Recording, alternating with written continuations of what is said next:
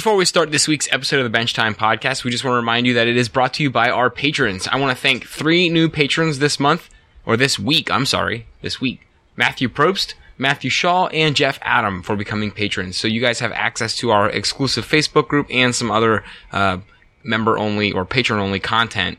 Sorry, um, from our show. So with that, I also want to do our bullhorn real quick. We only had one announcement this week. It was the new kit, the Patterson.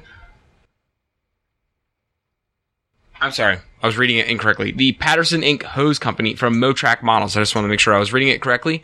And um, that's a pretty cool kit. It's a new one out from Motrak. It's available now on their site.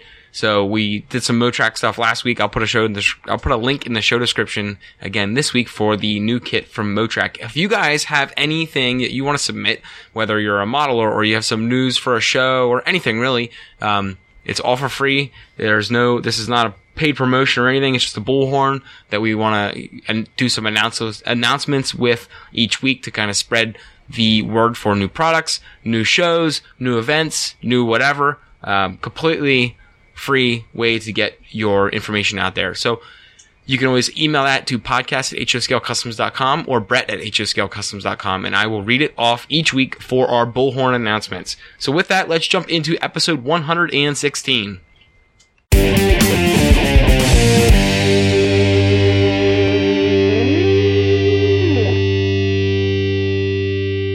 What's up, everyone, and welcome back to the Bench Time Podcast. Another week's gone by, and we're at episode 116. So That's this a good thing. It's a good thing that another week it has has, gone by. yeah. Thank God. Well, Yeah. Um, we have a special guest. I can hear her laughing already on the other line. Uh, Sue Cooley. Uh, so welcome to our show. I'm glad we already have you laughing. Yeah, well, I expected that too. I know you guys. This is good. So we actually first met you in person at. Um, were you at the expo that we met you at first, or was that No, the was that at the visit with at George's? Well, you guys think it was at the visit at George's, but I did meet you at Expo. Okay, I yeah. just forgettable at that time. No, I, I, I couldn't remember where we ran into you first or not. I, I know we I, know we've been around you a few the expo times. in Albany. Yes, it was Albany. Yeah, I met her. You were on your run, Brett. You were doing your Ah, hundred mile. That's why I don't You were- remember. I was at the table. Yeah, you made me do all the work. yeah, I did. Yes. Yes. So we're very familiar with your work, so we're very excited to get into um, a little bit about you as a modeler. Um, so do you kind of want to give us uh, the quick, like the skinny on how you started and what really like got you going as a modeler? Just give us a little bit about yourself before we get started here. Sure. Um, you know, most people talk about the fact that as kids they got a train set or something like that, and and that is not what happened to me. I remember my older brother getting an American Flyer, and the thing I remember most about that was him setting it up at Christmas time and running around the Christmas tree, and and the memory I have of that is the smell of the smoke. I mean that you know I can still smell it if I as soon as That I start it. talking. But um, That was awful stuff. Ugh. oh yeah, Oh, yes. and he was the one that always had me clip the top of the little rubbery tube that uh, the oil came in because I got it all over me. Uh, but anyways, I uh, uh, my older brother decided he needed something to do with his grandkids, and he has grandsons, and um, so he decided to buy a train set and figured he could get involved with that. Well, it became more of something for him to do than something for his grandkids to do.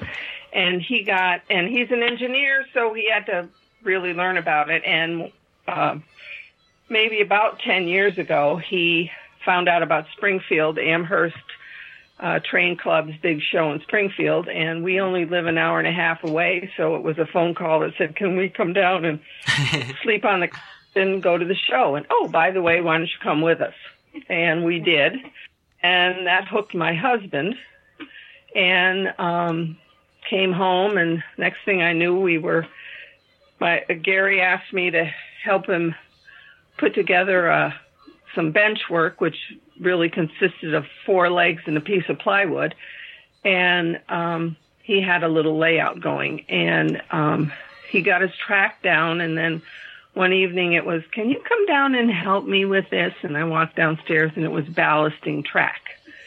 And so I helped him with that. And then I'm looking at this track that's just going around in an oval with a couple of sidings. And I said, You really need some buildings and stuff. And lo and behold, it was time for Springfield again. So I started looking at buildings and bought two plastic, a church and a water tower. And came home and I think I had both of them put together in about a half an hour. and I started to see what my brother Jim was doing, and he was working with laser cut models or kits. And I thought, wow, those are so. I'm, the detail and the intricacy of them is just something that really rang a whole lot of bells with me. And the next Springfield we went to, I bought a Banta models kit. Uh, there's uh, Silverton Farmhouse. Oh yeah. A lot of gingerbread and all kinds of detail on it. And my brother looked at me and said, Really? He said, You're going to start there? and I said, It's beautiful. Yeah. And he please, he said, buy a Bar Mills basics kit. He said, with a couple little buildings in it. He said, you do one, Gary does one. And then I said, nah, I said, I'm fine. I got home, opened up the instructions and called him and said, what's yellow glue? said, I'm, he said, I'm sending you that Bar Mills kit. He said, once you do that, he said, that do the other.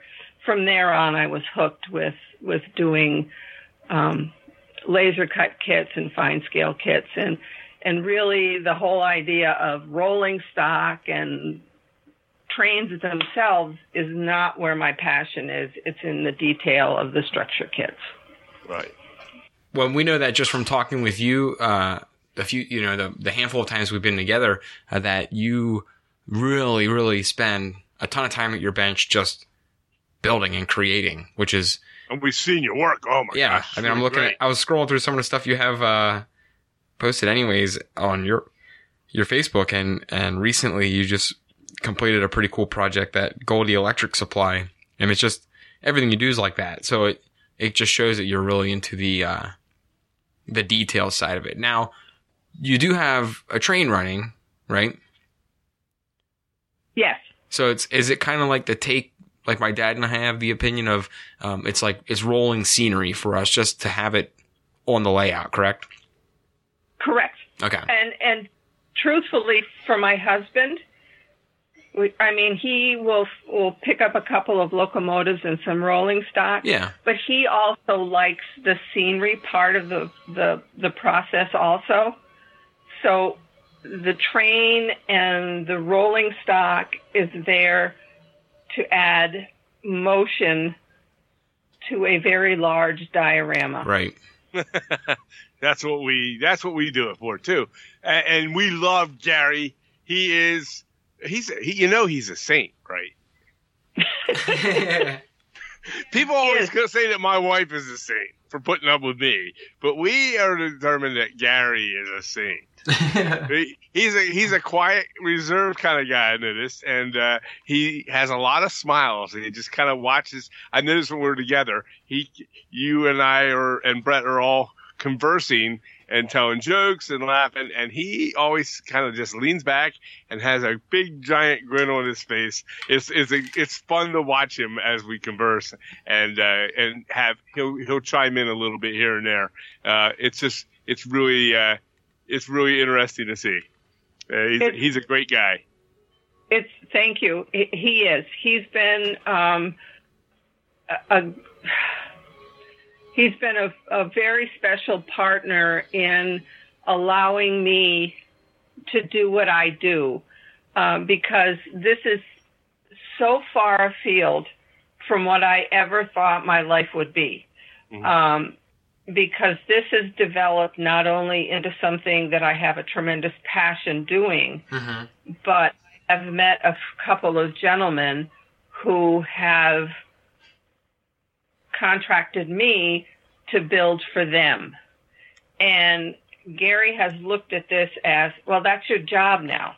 So he's been willing to do laundry, to vacuum, and to say, "Oh no, you need to be downstairs because you have work to do." And it's it's been a very nice switch in our lives because earlier on I was the one that was taking care of the kids and the house and so on and now he's just kind of eased into he's there's no kids to take care of but he's into um allowing me to be downstairs and spending 6 or 8 hours every couple of days and sometimes in a week every day mm-hmm. to be allowed to work on projects for other people as well as some things for him, or he comes down and works with me um, for his own layout. But he is a, a, definitely a gentle giant and very um, nice oh, to he, have around. Able to allow me too. to. Oh yeah. oh yeah. Mm-hmm. Um, but it's been, it, it really has been a godsend to have somebody who is as supportive as he is about what I do. Right. And, and it's cool. I find it's cool to see that the two of you share a passion together. And that is something that's, I can't say enough of. Um, it's very important that, to, that you can do that. And you and I talked, you, you've met my wife as well. And um, I I can say that we have shared um, our Civil War reenacting history. Um, history presentations we give. We did one together last night for a women's club uh, on Civil War um, civilian life uh, and what it was like to be a civilian during the war. Uh, we did last night at a, at a church. Um, and, you know, and we do this and we share this together. It's it, it's it's important that you, as a couple, share that together, and it's fun to see that uh, that you can have that passion that you both enjoy so much. Right, and I mean, I have run into an awful lot of couples that it, you know, this is hubby's passion, and the wife is off doing something else, and I really kind of feel kind of a little bit sad that there isn't a little bit more of a little sharing of it. And I was really happy to see that Lisa had decided to try to build the model the other day. yes, uh, she said she like said go, girl. tomorrow she wants to she wants to sit down and and we, she's going to start I guess working it again and uh, was going to keep working at it. So she wants to learn it. But, uh, you know, it's it's nice to be able to, as you say, to share a little bit of what your partner is doing, and to be able to support them and understand why there is a love for one or the other. And I am lucky that Gary likes, you know, it was his love of it that's that got me involved with it. He still loves what he's doing, mm-hmm. um, and he's very supportive of the fact that this has bloomed into something bigger for me than just um, a hobby. Um, though it is still that for me because I could walk away from the rest of it and still be sitting here uh, building and painting and detailing and loving every minute of it. Sure. And we saw one of your dioramas that you put together at the Timonium show in the fall in October. Uh, you, mm-hmm. you entered in, into a contest. It was fabulous, by the way, and I loved Thanks. your trees. The, the, trees. I'll be honest with you, I voted for it. It was my it was my choice, and I don't care who else entered their kit and they were listening. I voted for yours. I loved it, and um, it was it was fabulous. I loved the pine trees that you did. The whole setting was laid out beautifully. It was very well done. I could tell you put a lot of time and, and love into it. It was it was uh, I, I enjoyed it. So thank you much. And it was inspiration. Before we continue any further, May you said about Lisa picking up the model, and we talked about that previously on the show. Um, Brett and I were discussing where she first told us that she wants to give it a try and build something. Mm-hmm. Um, was at Timonium, and it was immediately after that, and uh, you were the inspiration, I believe, for that because she saw that this is something that you built, and she didn't. It was a it was a female builder in at the show, entered into the contest, did extremely well with a beautiful module or a beautiful um, diorama, and it was um, I, I it gave her I think the the impression that hey, you know what, I, I, I want to try it, and good. That's where it came from. So good. That because it, me, it truly was another women's modeler that got me. Oh, really? Saying, "Wow, I can do well." Also, um, I had been. Um, I had done a couple. Actually, I'd only done two models for the gentleman that I was building for, for and feeling a little uh, you know, am I doing this right? A little insecure about my detailing and that sort of thing. And I went to Springfield um, to the Amherst show, and they have the clinics the couple of days before. And I talked to Gary, and I said, you know, I really would like to go and take some of those clinics to just kind of hone my skills. And he said, yeah, you need to. You you've got a little job going here. You need to do that. So I did. And because for me, I could drive up there and drive back. Right. And um, I met Fran Hall. Um, she and her, uh, she's an MMR, and her husband Miles, also an MMR, um, were running the clinics. And I had done uh, fine scale miniatures, our Schramm manufacturing. It's uh, one of George's kits Right. Mm-hmm. And it, it, it, I was terrified when I did the kit because I'd never done anything on that level before. And I had it in my car to deliver to the man that I was building for. And when I got to know Fran a little bit through the clinics, I asked her, I said, can I bring it in and just have you look at it? And just kind of, I, any critiquing you can give me, I'd appreciate it. Mm-hmm. So she said, yeah, bring it in. She said, stick it over there in the corner. She said, I'll take a look at it. Well, little did I know that she had her husband and one other MMR that was there. They actually looked at it on a certificate level for a structure for NMRA. And I got a certificate on that build. Huh. Oh wow! Wow. With her, with, with her encouragement, I joined NMRA, and then uh, she's constantly giving me calls and just saying, Sue, we got to get more women into this this thing. We need more women. We need more women. And it was like, yeah, we can do this. and the other thing that I have found is that even though this is a very male driven hobby, mm-hmm. you guys don't care whether there's a woman woman involved or not. Hell you no. You accept us for our skill level and our passion for the hobby as if we're one of the guys. And that is absolutely spectacular. Yeah. We, we, we love the fact that all people that want to do it are doing it and just enjoying themselves. And, and we want to see every every young person. We talked about this just prior to the show, actually, Sue. Uh, you and I were talking real quickly. Uh, uh, we said, you know, I, I want to see the the younger people get into this hobby. I want to see the ladies get into the hobby. I want to see more men get into the hobby. Of course, I just we want to see it grow.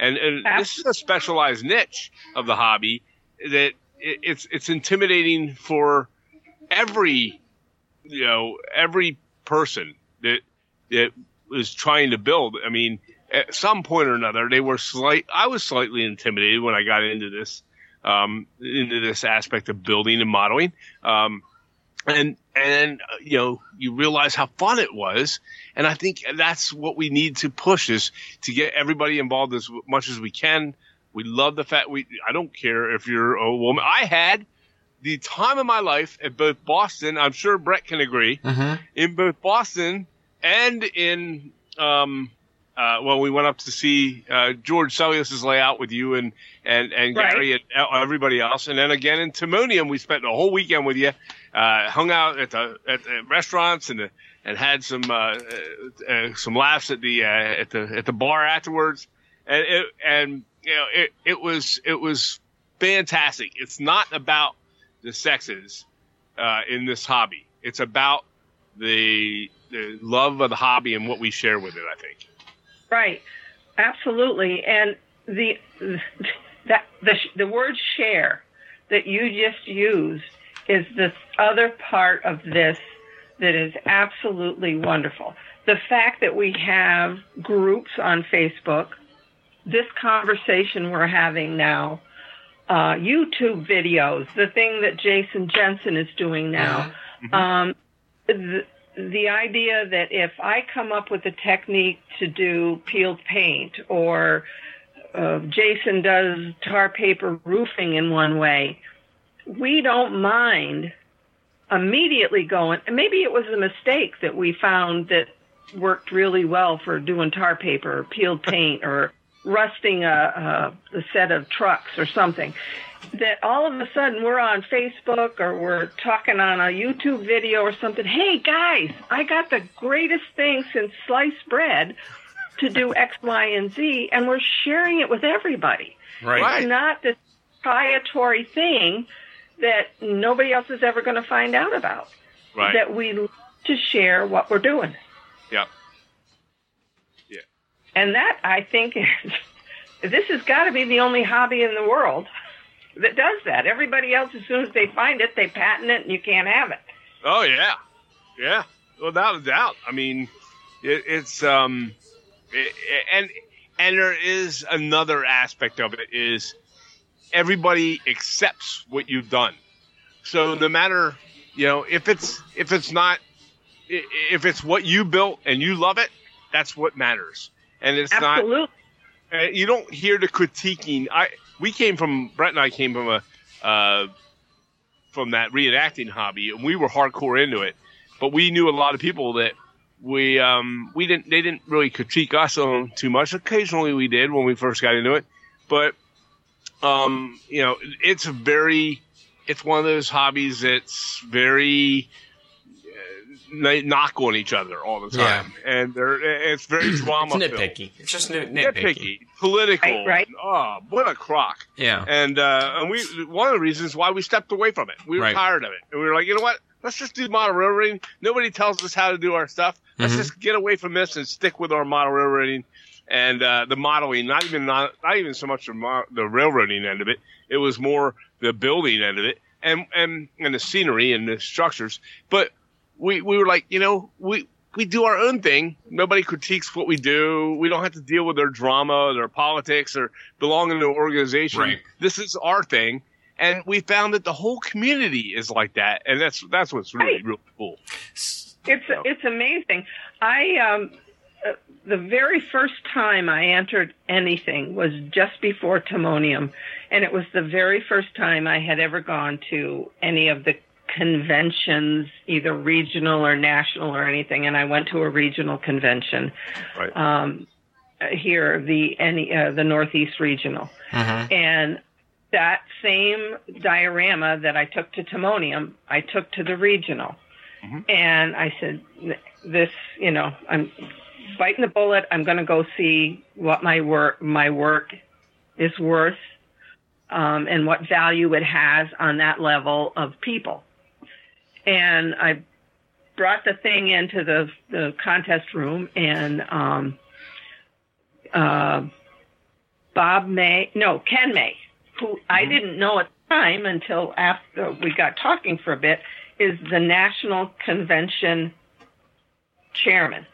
Mhm. And he was taking the place of the gentleman who normally does it for the NERA or NER. And I wanted to enter it as a large diorama. And he said, nope. He said, I want the two of the buildings that are on there to be entered for certificates for structures. Right. And I said, "Hey, you're, you know, you know more than I do, so okay." And then he asked me to help him judge the next day as a junior judge. He said, This will teach you about judging, this will teach you what we're looking for, and so on. So, I, are you doing anything tomorrow? And of course, my head was the size of a balloon. And I said, No, I'll be here. What time? Eight o'clock in the morning, and I show up, and I've got a, a notebook, and I'm going to take notes and everything else. And the first thing he says, "Well, go over and work with the people that are doing photographs right now." And I did. And any time that a judge had something in a category, they recruit, recused themselves. Mm-hmm. And the very next category of photographs, one gentleman stepped out and they looked at me and said, You're judging now. And I'm like, Wait a minute, I'm supposed to be, no, you're judging. I ended up judging the whole day. Oh So my! I, I learned a lot. And I realized that the whole thing was there were some things that we saw that you go, hmm, the painting was not great. Right. Uh, the the gluing, you could see glue everywhere and everything, and but never once was there a bad comment put on anything. Right. It was there was always something positive, and anything that was a negative was always framed as something that was corrective criticism. With next time, you just need to be a little more careful with your gluing. So there was always encouragement and always, always, always positivity in everything that was judged. And that's again what I liked about the whole aspect of looking at other people's projects and Mhm. going, this is their heart and soul. hmm And this, the, you know, they're doing their damnedest to do their best. Right. That is And their I- piece of art. That's right. And I just received a book uh, from my brother that's called Model Railroading as an Art. hmm And it's all looking at layouts and backdrops and Mhm. rolling stock and realizing, yes, what we do is art. Exactly. And but it's our own way of looking at it. What you think is a beautiful building that might be bright orange with pink polka dots, I could look at and go, mm, not so much, but lovely. So I'm going to tell him, love the color scheme. But you know, maybe I tone it down with some India ink. yeah. Right. And it's, and it's Uh, construct. It's done in a constructive manner. And Right. that that book is Lance Mindheim. Yeah. And he was a guest of ours. Right. That's a good book. It's a I, It's a great Right. Yeah. I, I It's have it a on great- the shelf here. so it's a great book, and it's it's so much the and I've done clinics with people and that's the one thing I've always stressed with people is do your best and whatever you're building it's yours Have fun. Right. own it Yeah. Own it. what Own it. And own it. And own it. And and en- enjoy the process of of learning to to to build it the right way and do it the, your way. That's the whole thing. right So, right um, and well, go ahead. Go ahead. Go, I was just I was going to transition. So if you wanted if you wanted to uh, finish up on that, go for it. no I was just going to say that the whole I, again I get back to the sharing thing Mm-hmm. every time I do a kit even though I've done a lot of them I always read instructions Oh yeah. I don't care. Still read them because every manufacturer, every designer has a different technique for doing something. Yep. Peeled paint is a great example of that. The one I use is Chuck Doan's. Then there's using a sponge. There's using a terry cloth uh, face cloth. There's using rubber cement. I mean, there's a million ways to Oh, do yeah. peeled paint, and I've tried them all Yep. because I don't ever know when there's going to be one that's better than the one I'm doing. The- And I now, think the, that- the one you do, let's get on that real quick. The one you do, I just saw on, on the latest model that Brett just told us about, and I talked to you about that as well.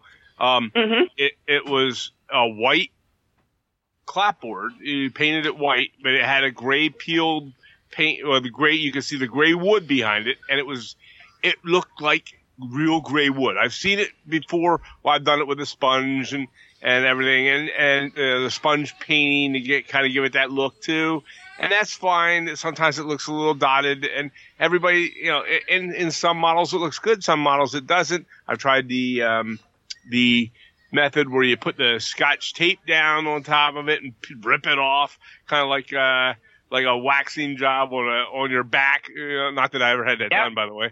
Uh, but uh, but you know, you you know what I mean. It- you know, and, and and and I've tried that. I had horrible luck with that one. And and some work and some don't for each miler. I guess it's different. What is your method to do what you just did? Because I honestly have not seen better peel paint effect on a. I guess that's an HO scale model, of course.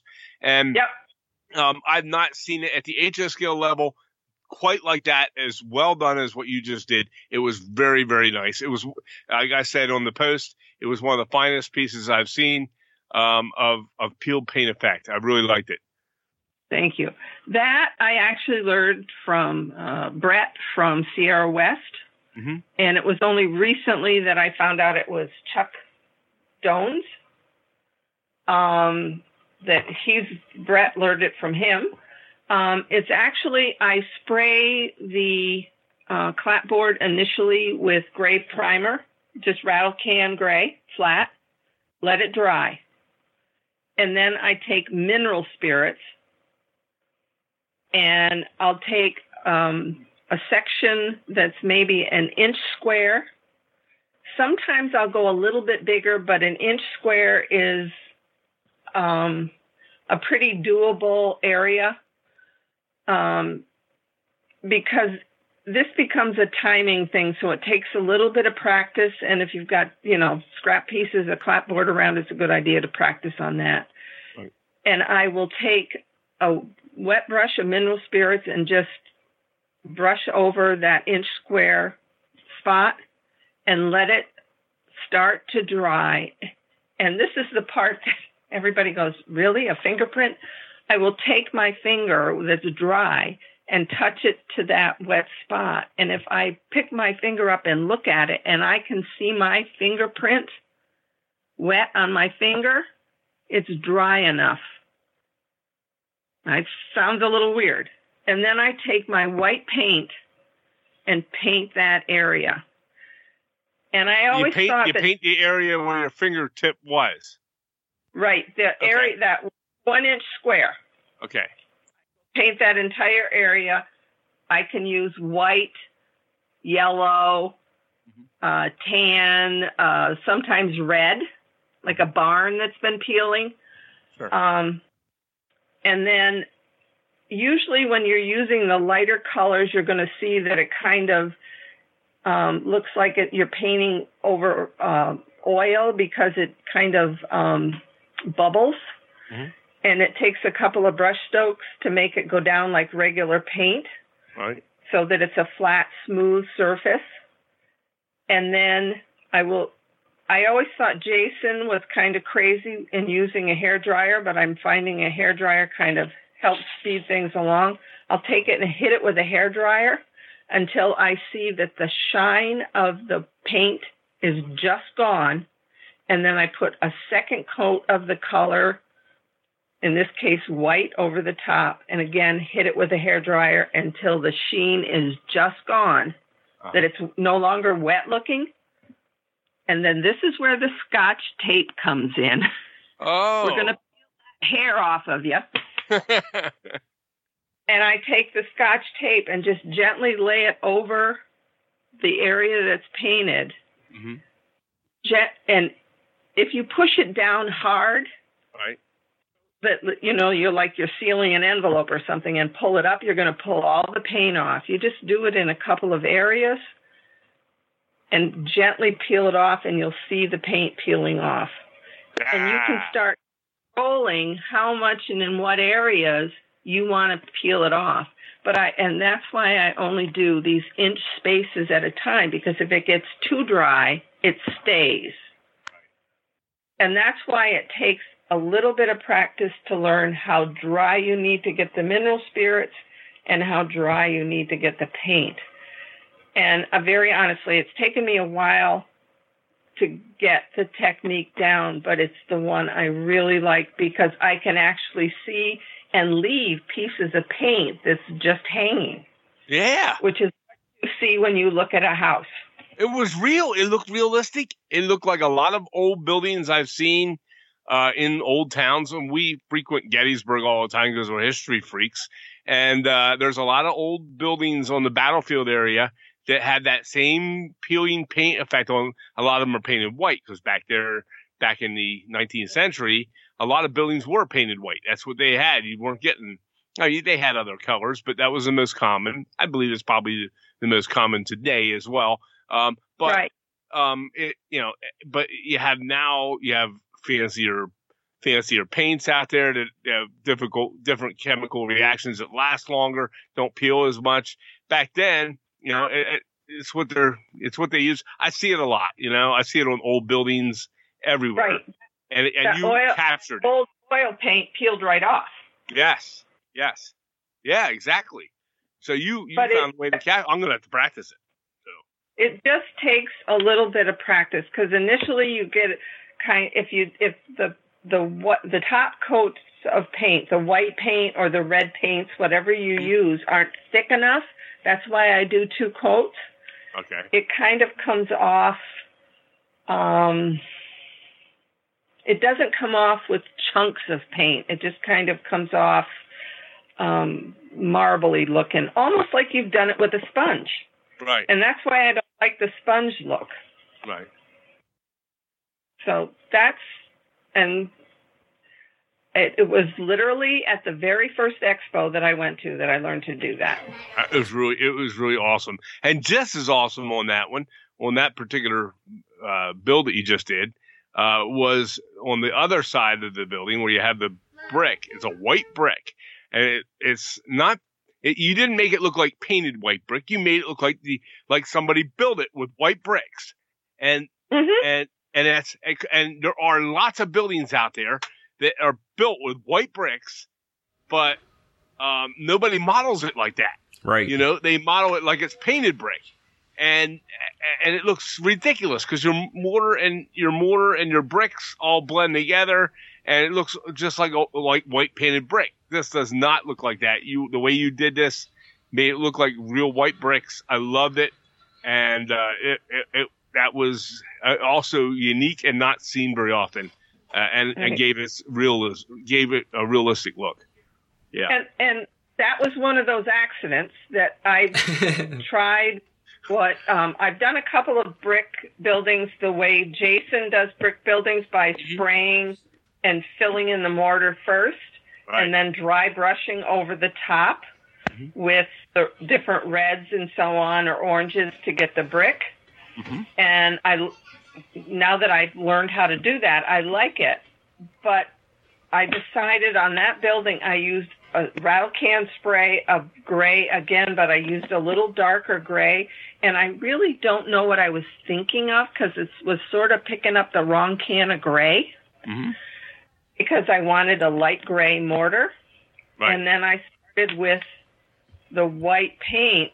And when I started to see the contrast between that darker gray and the white, I went, "Ooh, I kind of like this." Yeah. so it was the accident. Right. It, it, well, it, like I said, it looks like it looks like a building that was built because you know how many buildings are out there that are built with white bricks, and nobody ever models it like that, ever. Right. Yeah. So I, like I say, it was a nice, happy accident. That's a And good I old like Bob those. Ross. That's a Bob Ross thing. There are happy accidents. yes. Right. Well, he- she's finished. Yeah. Well, that luckily that wasn't on the podcast. That was Your only for. daughter's finished. It's only on the Skype call. I promise. Okay. Okay. But uh, Um, I was going to say, I hear a happy little voice. yeah, she's finished with her milk. That's good. But uh, As long as you- oh, but anyways, so all right. Well, let's pick up back over before my daughter to- announced to the entire uh, model railroading community that she was done with her milk. um. So now, um, we we talked a little bit about techniques and such here, but Um, so what do you think it's going to take to draw more women into the hobby? I'm How can hoping we capture that?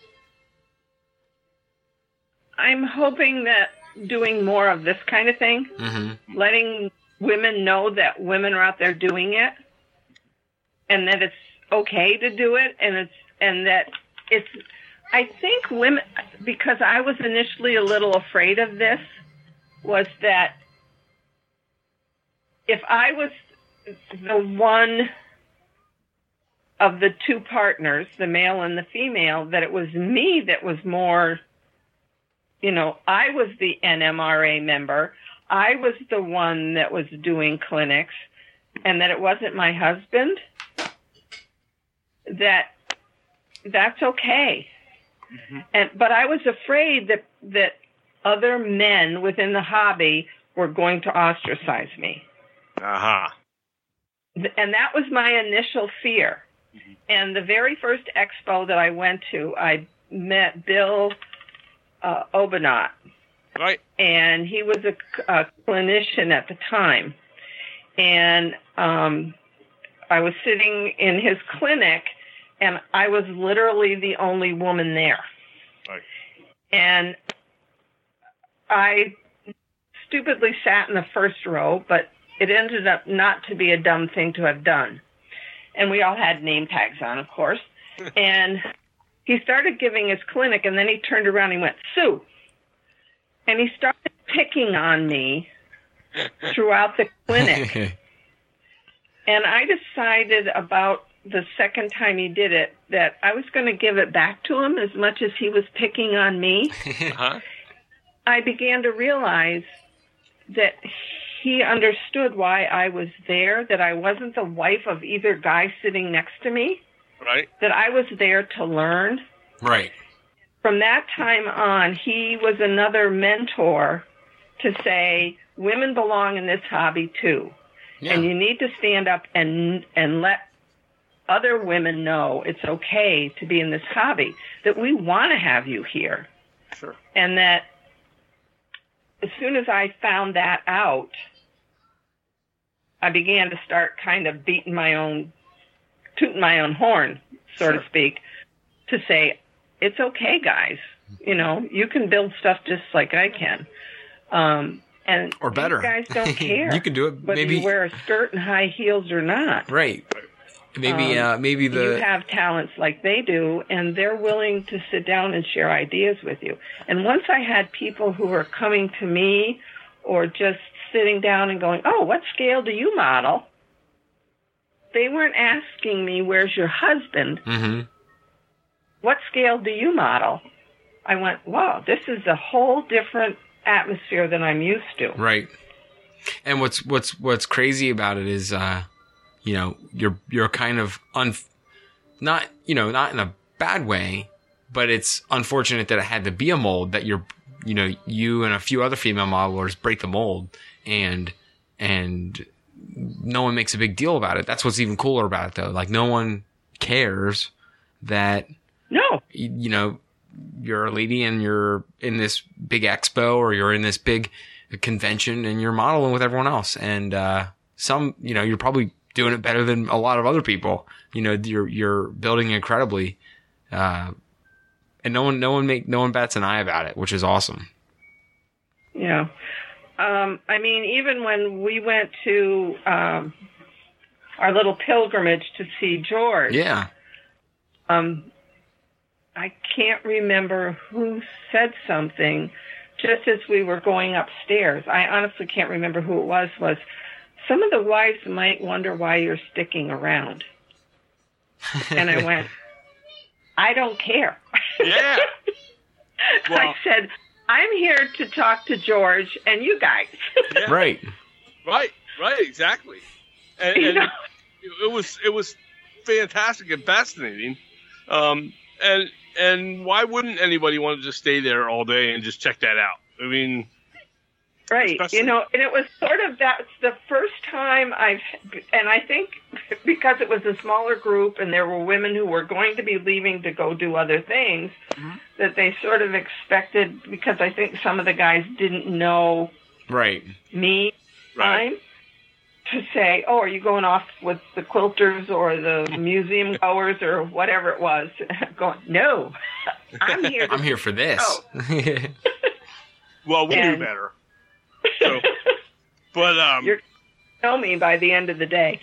well, you were talking about you taking that clinic at the expo, and what what's really kind of funny, and you you don't know this, but um, well, you you'll know it here now.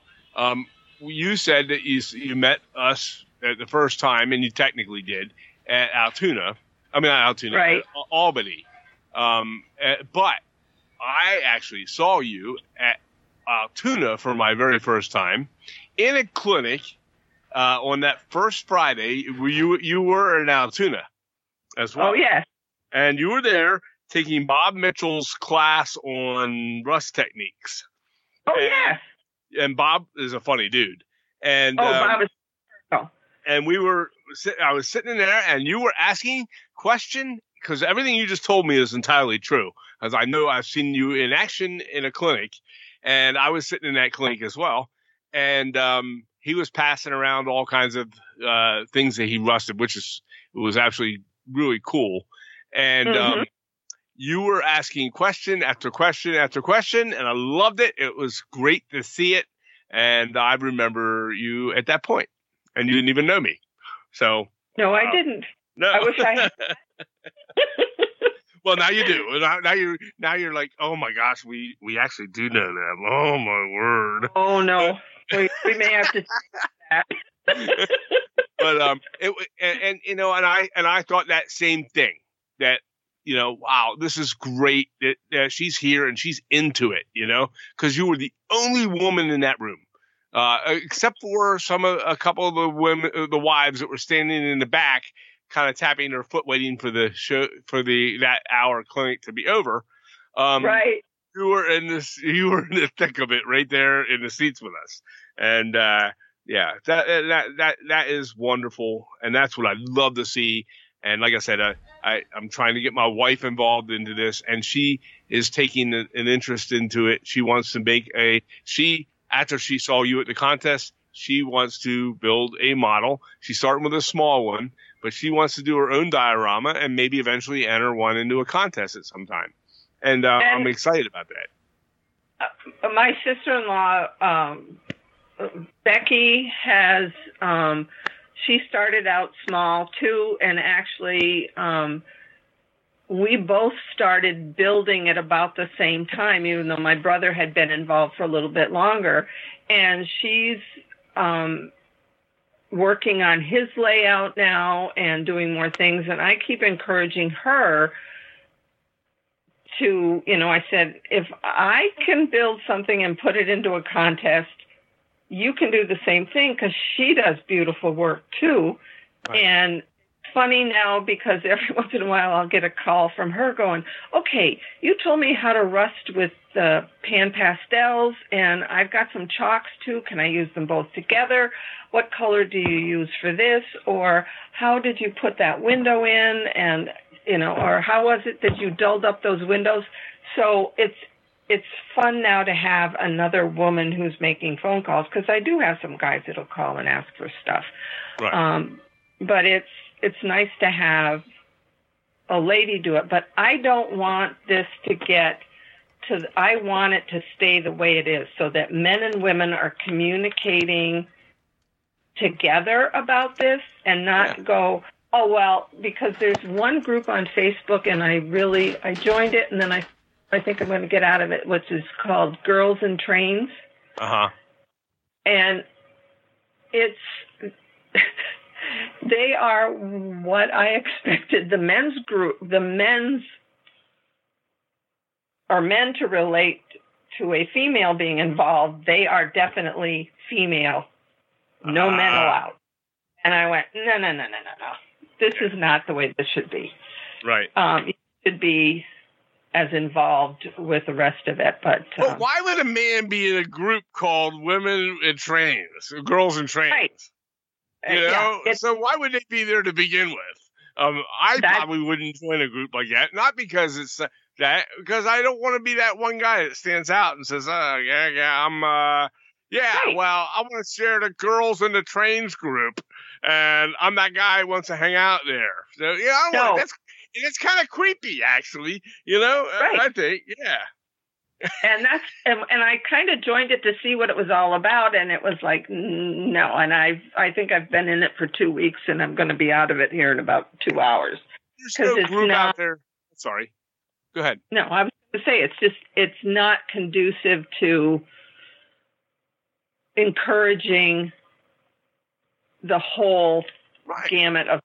And I think I need to let them know that girls in trains is fine, but we have a whole lot of model railroaders and Mhm. fine scale miniatures and courtyard and all of them are encouraging trains and Yes. modeling and the hobby. Join them. They're not making it a sex thing. Uh, I mean, you know, it's not one sex or the other. It's Right. when they labeled it that, they've already given it that name that makes a man that wants to that, that goes into it. I just said, for example, myself, um, I won't go into it just simply because uh, you It's you it's scared, girls. yeah, you scared me off on it, and that's not how it should be. It's you know? like boys club, no girls allowed. Yeah, that's silly. Yeah. So Yeah. It'd be interesting to that's the do. It'd be I've interesting to do a group where it was kind of a, uh, like an all-inclusive modeling, like for everybody, just to to make it an an inviting environment for everyone to be a part of. You know.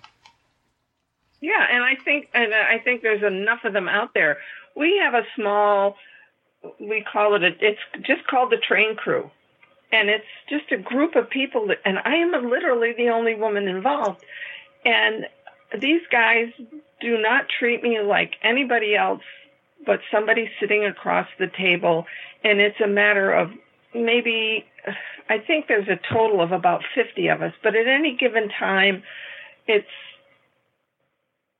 15 to maximum maybe 20 people to get together at a time and all we do is sit down and going oh you went to a show? What did you learn that's new? Oh you're working on a train? What kind oh you're building a building well what kind of techniques are you and we're just sharing ideas Mm-hmm. and they don't care who it is or what it is it's the fact that we're sharing ideas about the hobby Yeah. you We see got that a lot. With, guy who's brand you see that a lot with the um, some of the more advanced modeling groups that are out there uh, on Facebook, at least. Uh, you know, the, the FSM group that's out there, and uh, a few of the other more Did you say S and M group? no, FSM, the Franklin South Oh. Manchester group, I thought you said S and M group. the S and M group. Yeah, that I was one. like, hey, I, I don't belong to that. Yeah, my dad's part of that one. No one else is in there, but um, administrator he's in the There you go. whips and chains excite him like that. I don't know what that pop song was, but Okay. he's into that. But anyways, um, no, uh, my dad just thanks for making it weird. But um, no, you see that with you see what Alright, Sue was talking about. perfect. You see what Sue was talking about with a lot of the more advanced groups that are out there. Not advanced, Yeah. but more like involved groups that are out there where you know no one really, no one really. It's not even really an issue. You know, it's just everyone Right. participating.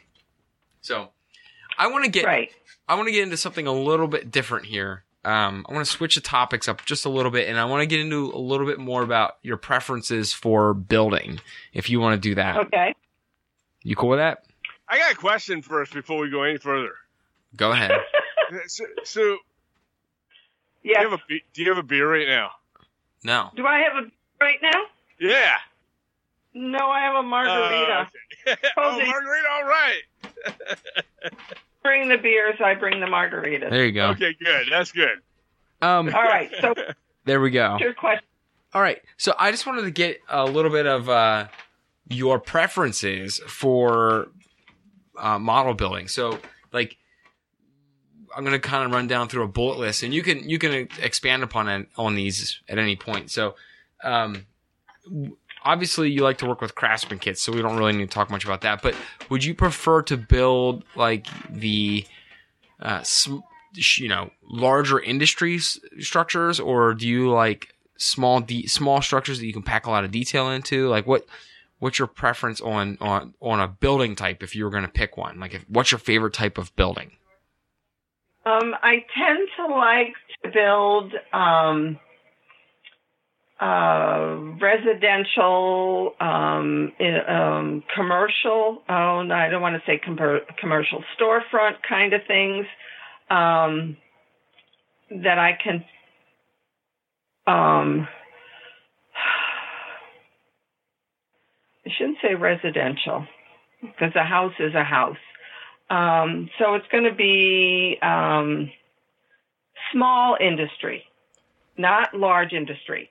Things like um, a broom factory or um, a small um, furniture factory.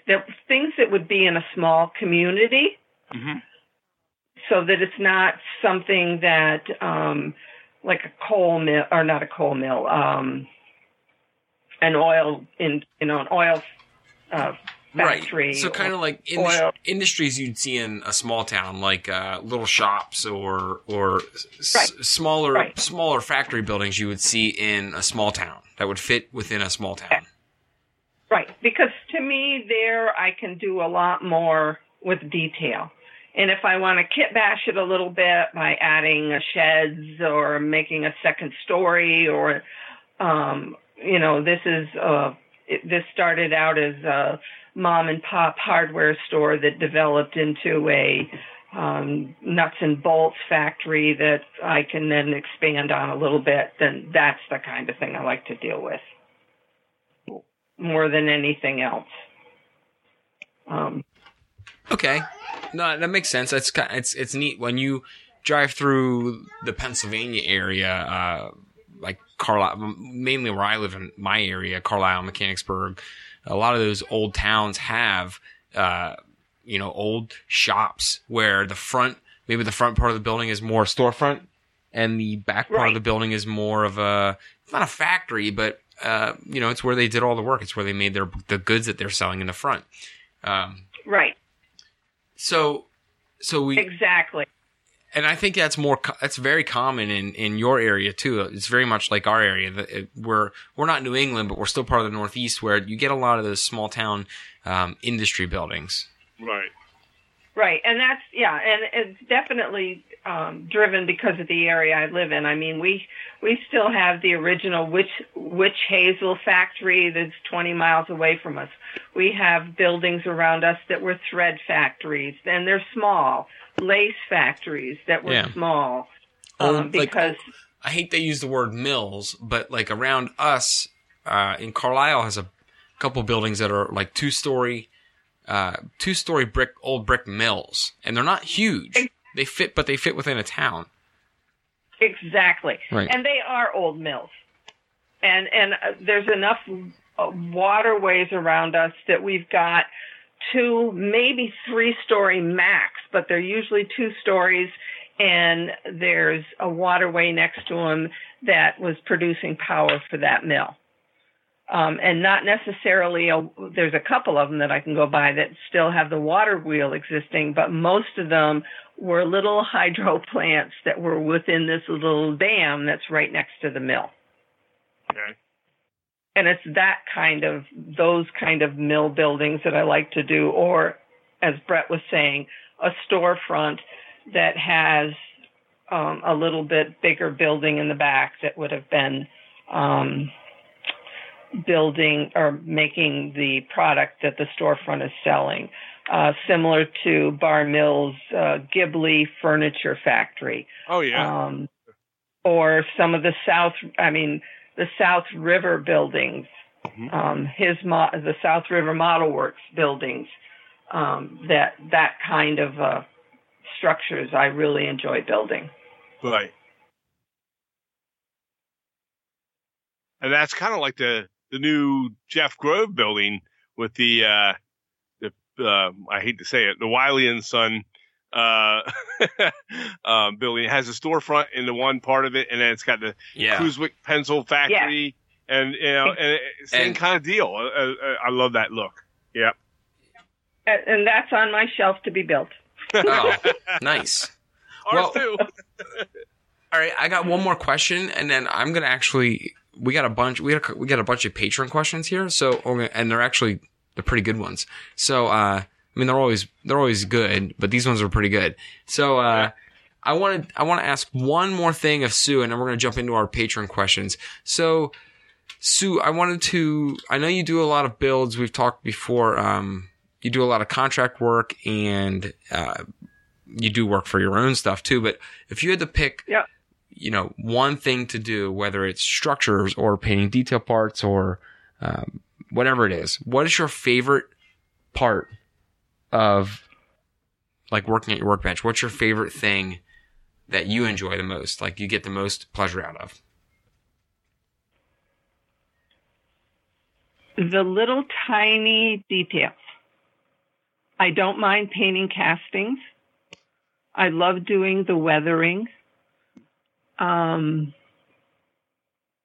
and um, when I have the time, I really enjoy just kind of losing myself uh, working on Gary's layout and being able to do landscaping.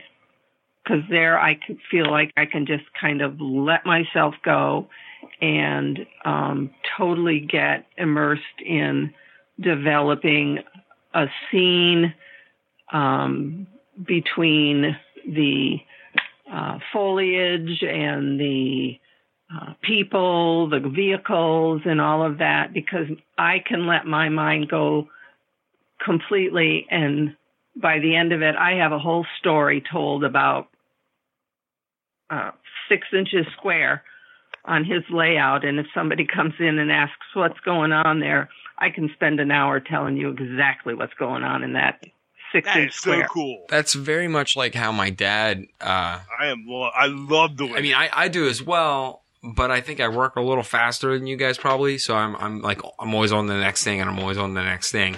Uh, my dad spends a lot of time focusing on like just a, tiny little area and I'm getting there. I'm getting there. I'm learning, I'm learning to do it a little better. yeah, you're but, doing it more too. you know, lately. it's, you got to Yeah. learn how to slow down. I just spent So- a whole night making a hot dog cart for a sidewalk.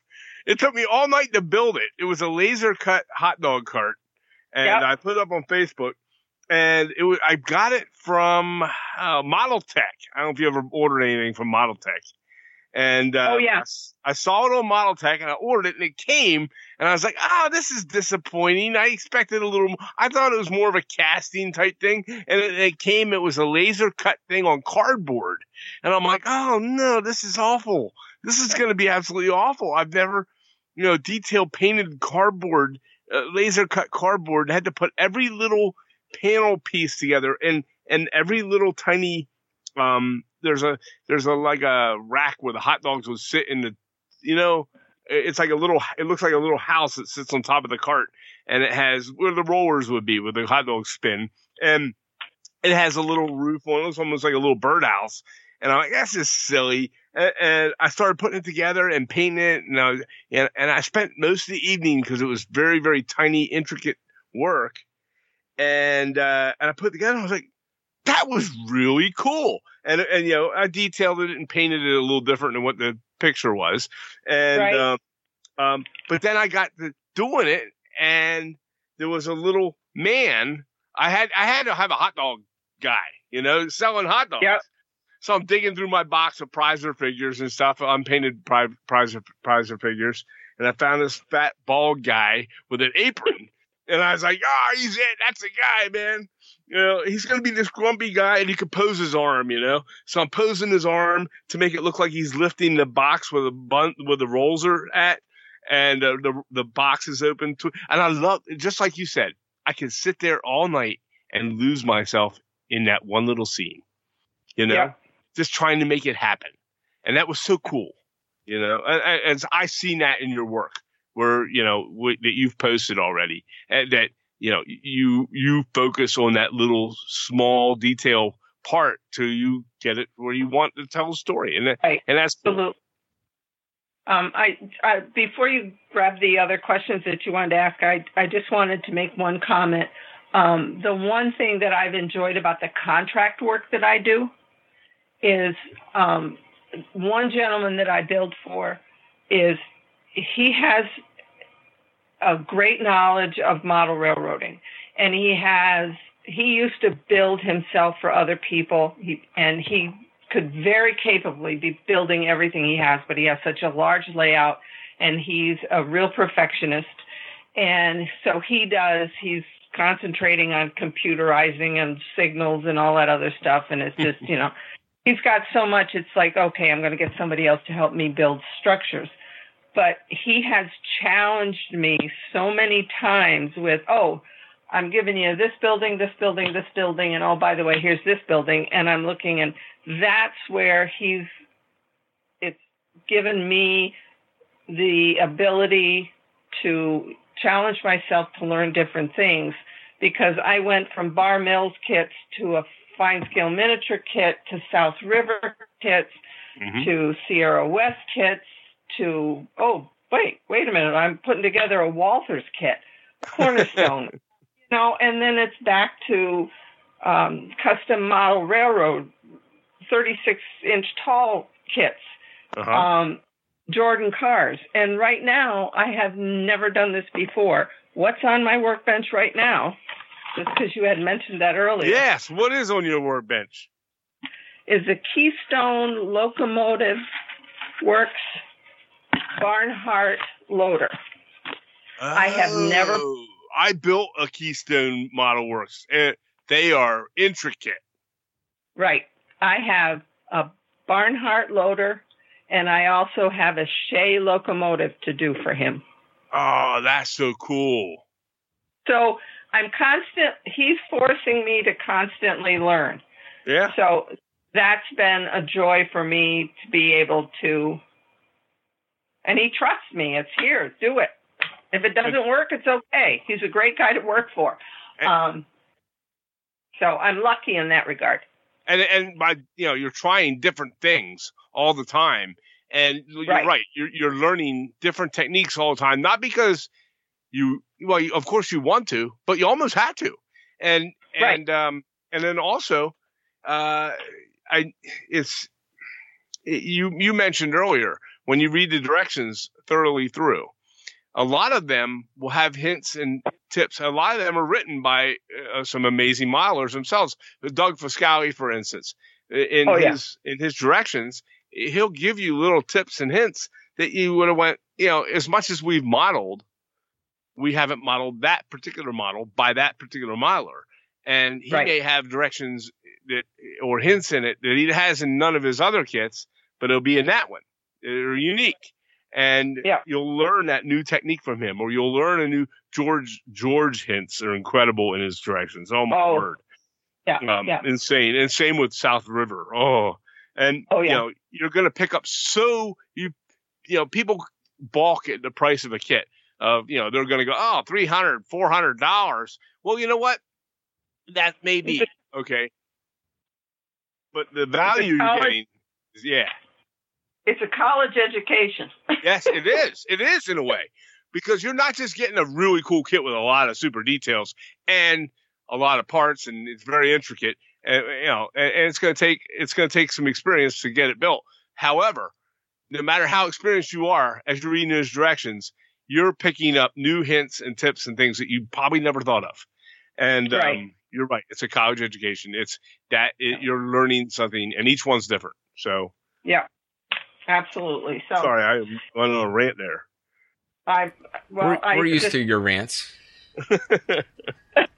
All right, Brent. I'm sorry. I just had to get that in there. No, no, that was uh, good.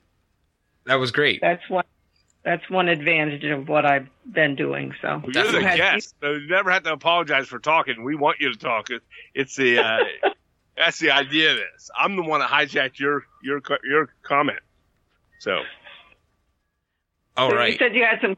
questions. We do have some patron questions. let's questions. do that. So, um, our patrons, as everyone knows, get exclusive access to ask us or our guests questions each week. So, we have a few questions here. We're going to run through them and, um, kind of do a little bit of of uh, rapid fire, but not like you don't have to give me one word answers, you know. But uh, you know, we're going to go through these here.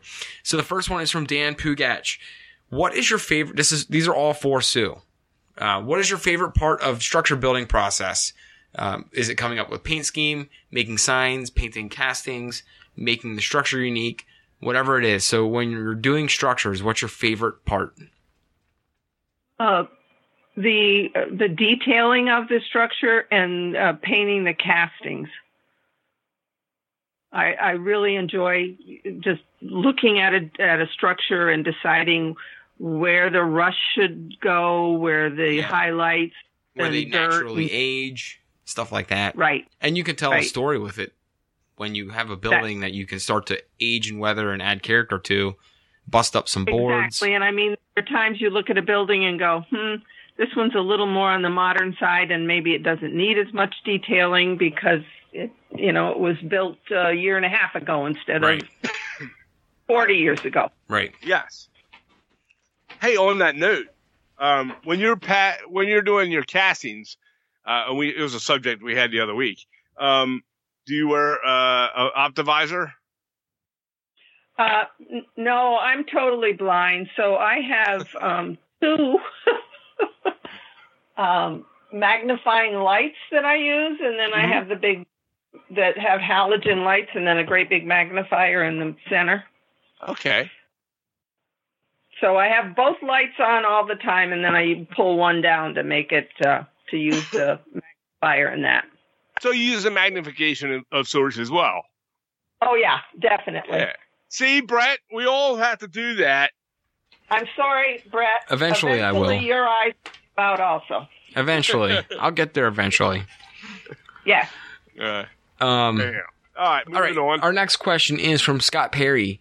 How has being how has been I'm sorry, there was a typo and I read it word for word. How has being involved in a large model railroad club affected your modeling? Um, I'm actually not involved with a large modeling railroad club, except the whole universe of modeling. Um, I That's a good answer. I like that actually. small- We're all in a we're all in the biggest club. Right. Um, and I'm going to look at it in those terms because I, my husband's involved in a very small club in upstate New York that my brother belongs to. Um, that got me to the point where my brother one time said, you know, I really love the work you're doing. We've never done this before. Would you consider giving a clinic? And I did. I thought, yeah, what the heck? It, he's never done it before. I've never done it before. If it fails, it fails. If it doesn't, what the heck? Yeah. If it does, it's good for them. It's good for me. I've been doing clinics for them for six years now. I'm now doing clinics on a regional level. So it's something that's helped me grow. But if I look at the whole hobby of model railroading, the thing that has done for me, and I hope is me doing this or me just modeling, the fact that we share ideas, that my working on this Barnhart loader, I can put it out on Facebook on FSM group or the courtyard or model railroading or any of the or even NMRA and say, hey guys, I'm trying to do X, Y, and Z with this loader. Has somebody got an idea to help me? Because I don't know how to do this. I know I'm going to get 150 answers about Yep. how different ways of handling what my problem is. And it's the camaraderie and the support that I get from all of the modelers out there. Yep. Nice. So being a part of the biggest modeling group around um, is very helpful. right. Yeah, it's it's it's limitless. Every day there's more people too. So And some of the comments that you get when you ask for questions and or they they pipe in and you know try and help out, if you get a ton of them, it's always fun to read them because there's always like well, it's like the two 80-20 rule. It's like Yeah. eighty percent of them are constructive and good, and the and other twenty percent, you know, the other they're 20. There is a, a joke in there, not where they're picking on you, or not where they're busting on your modeling, okay, or or busting on what your you know, your question. It, it just they everybody knows how to tease and have a little fun, and, and there's a good camaraderie that way in this in, in our sec our niche of the hobby. Right. There's in a the- lot of- in the craftsman. A lot of inside Right. jokes Yeah. With each Yep. other. Right. So And I mean, how many times I've heard somebody go, How do I attach the wall to the floor? And somebody's going to say glue. Yeah. No, and it's, yeah. And it'll so probably you be get Jimmy out Deacon. of and then Yeah. you get 10 answers about what kind of glue. yep. Yeah. yeah. don't even start that debate with the type of glue. But um, No, no. I can show you a shelf with I don't know how many types of glue. all right, we got another question. This one is from Dazzy J in Australia. So he Wow. wrote it. He wrote it all upside down. But um, he says, uh, "Hi Sue, what's I'll your try to say it upside down. There you go. What is your favorite aspect of the hobby and that one that you're most passionate about? And I think we kind of touched on that, but if you want to kind of quickly highlight that. I think it's the camaraderie. I really have to say it's the people. Yeah. Yeah, it's fun. I mean, I I ha- I love the I love the detail work. I love the structure work, but really, um, when all is said and done, I love the ability to walk into a room, be standing at a vendor's booth, or looking at a diorama, and I can start a conversation with the person next to me, and we both have the same love for what's going on, and we can sit there and talk for half an hour and don't know each other's name, but we love the same thing. Yep. I'll agree with that entirely. I'll second that. Yep. So, all right. Next one is from Matthew Hankins. He is asking Sue, what is your dream kit? What kit have you admired and would really just love to acquire and build? Like your bucket list. Top of your bucket list. South River Model Works Reesley's Paper Company. Oh, that's a cool one. That's a huge kit. That's, That's a fun one, one. of my favorites too. Oh, I've built it once, but I want to own it and build it build it for myself. so you have built it. It's still your dream kit though. oh yeah. Nice. What? so yeah. tell us a little bit about that build real quick and why you loved it so much. Well, um, reading the instructions was like reading the Bible um, because it was so thick. Uh, it. I've never had a kit that just between. That was one that was like okay, it said to do you know attach A to B, but it was a little more detailed than that right. and A to B just went right together and it fit perfectly and there was no jockeying around with it or anything like that. And it just all kind of floated together when I had walked into it going, Oh my God, I'm not going to be able to do this. It's going to be awful. Nothing's going to work. I learned so much from building that kit. I can wire a transformer now. Who'd have guessed? Right. That's I could a transformer and get the lines off the transformer to the building. And now I can't remember the something head on the top of the building and Bulkhead. yes, all of that. Yes. I mean, I, that's what it, you just. I learned so much. I learned to lay track. hmm If you guys were, if you guys were just And, wondering what you know, that I- beep was, uh, my that, smoke alarm I- was going off. What was that noise? It was my smoke alarm. It was your smoke alarm. Oh my god. we're good. We're good. We're good. I'll sit here and the house will burn down Hey, around here, me. if you need to evacuate, that's fine. The I'll podcast- folks. The podcast must go on. I'm gonna my ha- All I my can see is one of my granddaughters No. holding a torch up to the no up to the fire alarm or something from standing No. on the top of the no. It's not that. We're cooking noodles, Oh, okay. so it's all right. Um, Anyways, no. they- Continue. that's it, it just there was they were little things to learn i learned to build a trestle And having learned that, when Gary decided to enlarge his layout, and then he decided to do an incline, and he goes, Oh, wouldn't a trestle be nice right here in the corner on a curve? I said, Yeah, you could do that, couldn't you?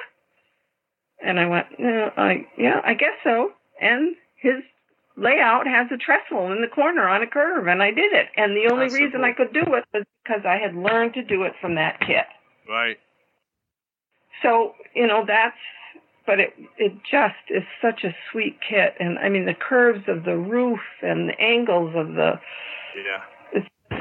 It is a lovely kit. it's a it's an awesome structure and it's cool. And any of those old iconic ones, I know what you were saying, how you were talking about the the just the depth that the detail of those instructions goes into. A lot of those older iconic structures or or kits that you know the, they're just incredible to read them. So it's Right. a, it's a whole And I mean, it's a I- whole course right in that kit in the instructions for that kit. Right, and the the one kit that I am I have two South River kits on my shelf, and the one that I am dying to get into, and I have a spot on Gary's layout for is OV Hooker, Mhm. um, and and that and that one is just because there's so much going on on both the front and the back side of it, and stairways that go into a mountain, and it's just oh, there's just so much. And he keeps looking at me and going, Gary does, and saying, it's so big. And I'm going, yep, it's going to take that whole corner of your layout. That's going to be my corner of your layout. have have uh, have you ever tried to uh, do any scratch? Have you done any scratch building? Oh, yes. I've done Okay. quite a bit of building actually uh, for um, my clients, Mm-hmm. two of them. Um, and they've, as much as I hate, I, I don't hate industrial buildings, but I, I don't like industrial buildings that are more big city, big, big industrial buildings that are Right. these five, six story things that are, well, when they end up being completed in HO scale, they're like 16 inches long and Right. 12 inches tall, and there's like a bazillion windows. and that's the kind of thing that I've ended up doing is backdrop buildings that are these big, long, um, industrial buildings, and um, and then doing or doing like half something that size, and then doing smokestacks and adding a, a or starting with a, a simple brick building that might have been the the main um, factory to start with, and then it's the you know somebody's added a part of it and another part of it, and so it, you're dealing with brick and concrete and clapboard and Mhm. little sheds and stuff to do these long uh, backdrop buildings, and um, I and I've had to design them and then build them, and I'm just not. Um, I'm not as thrilled with doing those because there there's not as much detail to me Right. when it's a flat building with a lot of windows. Sure. Um, if um, I like, um, I would prefer being able to do something that could be, um, what is it? Seltzer's cold storage. I think is a Bar Mills kit hmm that it has more.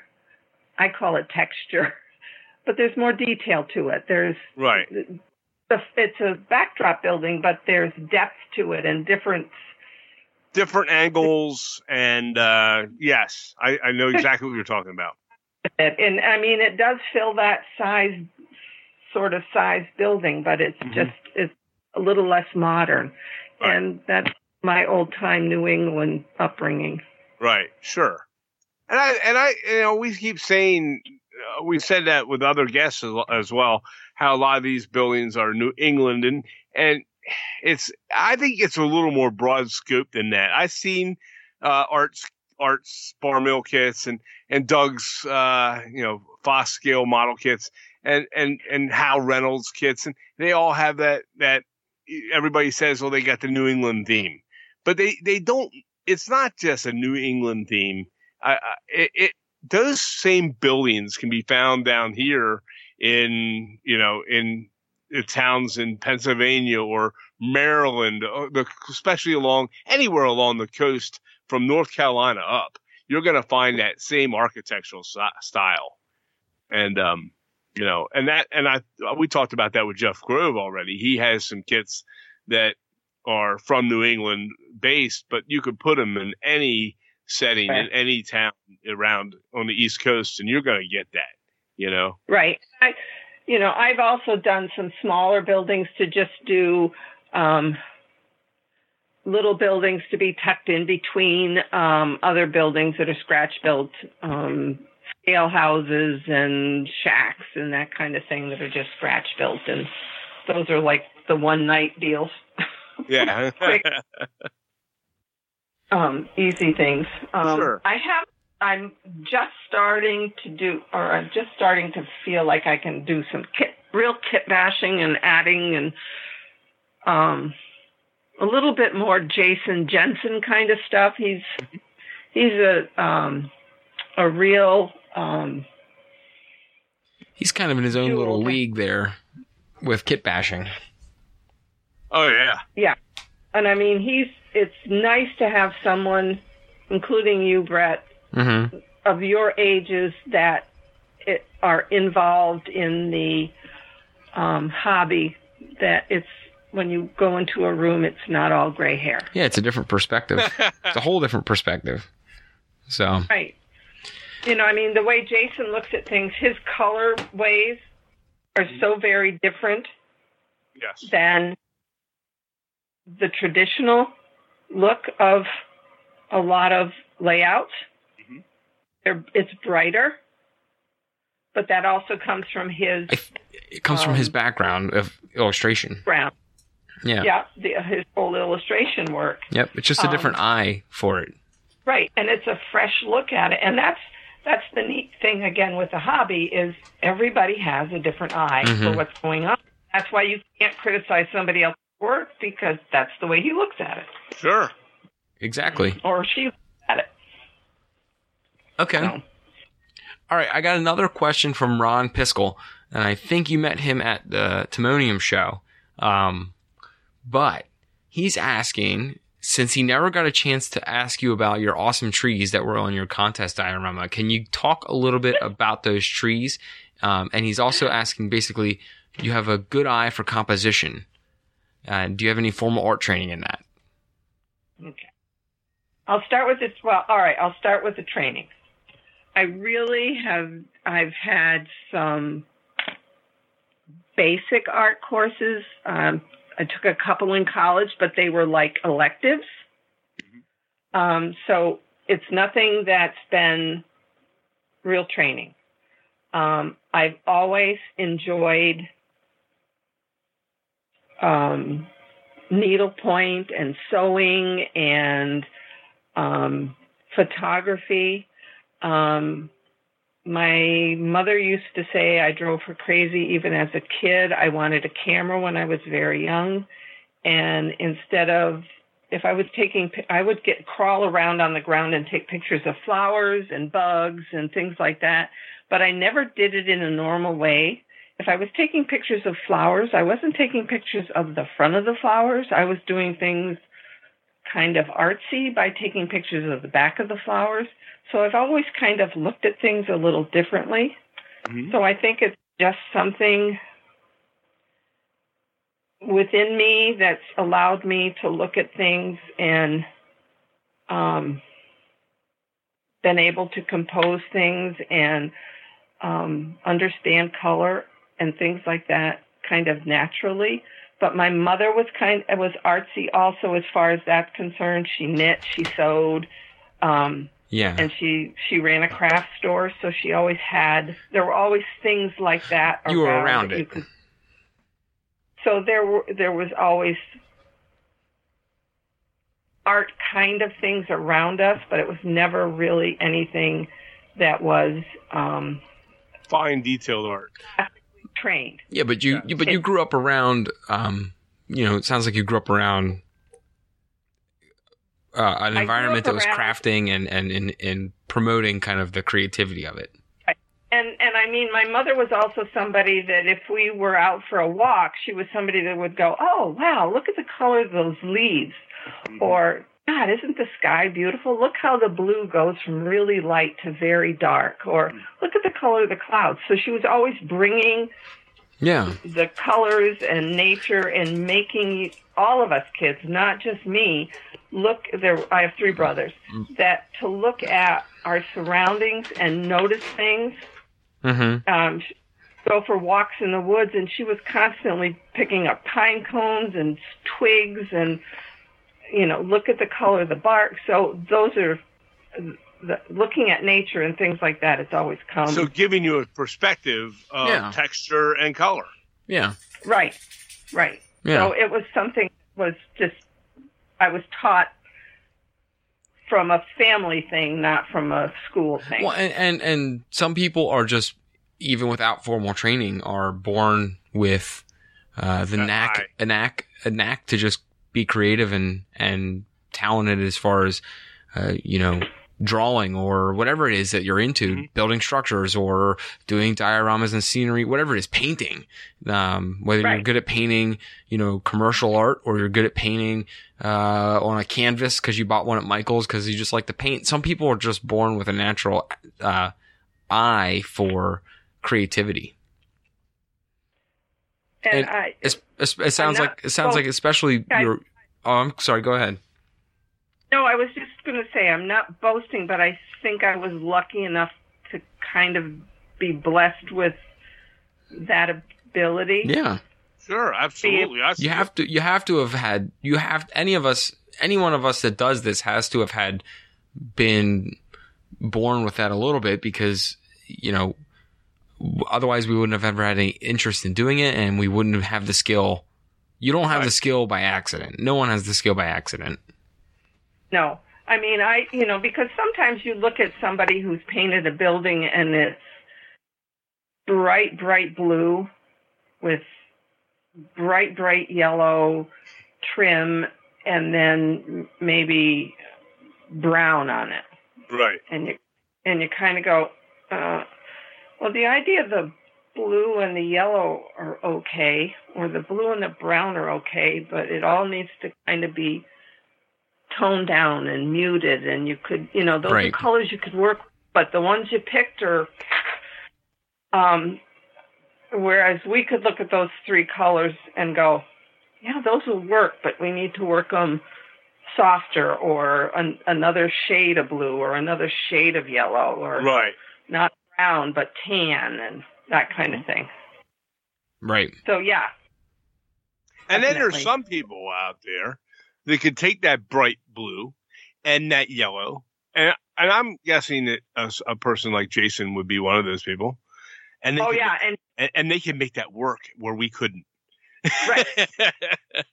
you know. classic It- trained to make well no he hasn't really been classically trained he's Yeah. because he's did a little bit but not completely but he's Right. been using those colors enough that he knows how to make them work Right. Sure. he knows what to do to Yeah, them to all right. make them look appropriate so let's get into Right. the let's get into the other side of it let's get into those trees that ron was talking about okay i i these trees and this is something that the gen, one of the gentlemen that i built for has told me about these trees originally were designed by the the campbell model company and what they used to do was when you bought a campbell kit you got a tree and all the stuff to build the tree in the kit. And then it got to be too much so they stopped doing it. This was a long time ago. So there's a gentleman um, who has brought it back, and so I wish it was my idea to do it. I was going to try to to do them myself, but I honestly bought the kit. The company is called the Scenic Factory, and he goes to a couple of shows. He was supposed to be at the Amherst show in Springfield, but he was not there because I was going to buy a bunch more trees. Um, and but he does work off of his website, which is thescenicfactory.com. Um, and the trees, you get two in a kit. Um, they're 20 bucks for two, so they're not inexpensive. And you get a piece of is basswood the one that's softer than balsa wood? No, I think balsa Uh, is softer. No, soft, ball, soft, no, no. Balsa is Salsa softer. softer. Yep. Salsa Sal- is softer. Salsa. It, I never can remember. So the, it's made out of a. They he takes a balsa, balsam, balsa wood dowel, and he puts it on a lathe and he makes it like a, a wand, pointed, and then he has um, some kind of a.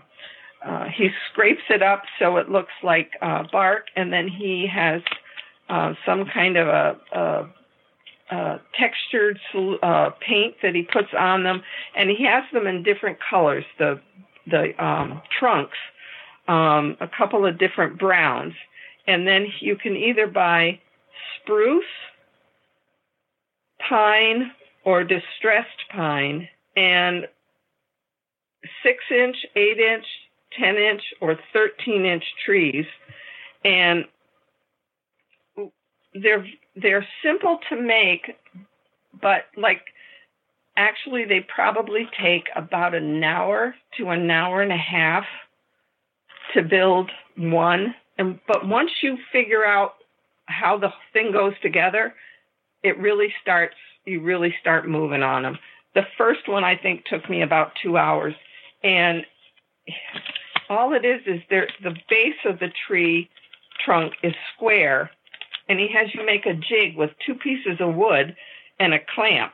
And you clamp the base in the two pieces of wood and set it down on a table. And he gives you a T-pin and you just uh, poke a hole in the tree and he gives you all the fern and they're all live um, or natural fiber or fat, uh, natural um, ferns hmm that he has treated with glycerin and colored. Huh. You poke a hole, dip the end in the some white glue that he gives you, and stick it in the hole, and you build from the bottom up, and Wow. build the tree. and just go around. I say it's tedious and it's time consuming. I sit and watch television and build the trees. Yeah. Um, and I really had not. I like this now that I've built the spruce trees. I tend to like the spruce trees, which were the heavier green ones that were on the diorama, um, than the lighter, uh, fluffier uh, pine trees. But they really add so much to a diorama or a layout that I finally just said I'm biting the bullet and I'm going to buy a bunch, and that's what I put on the diorama. And those will come out, and that whole thing is going to go on Gary's um, layout. But the problem is, is he harvests all of this stuff wherever he lives, and then he he does everything by himself. So he is constantly running out of things. He either doesn't have the ferns, or he has to wait until the ferns are the right age for him to pick them. Um, and I think that's what happened that he didn't have enough product to bring to Springfield. Right. Um, and I was, um, I really want to get back and uh, get online. I'm looking at see his if site right now. It's pretty incredible stuff. it's beautiful. He Mhm. does. Yeah, I'm I'm The- fascinated with these trees. I'm fascinated with all that stuff. Is I mean, they're gorgeous. They really are gorgeous.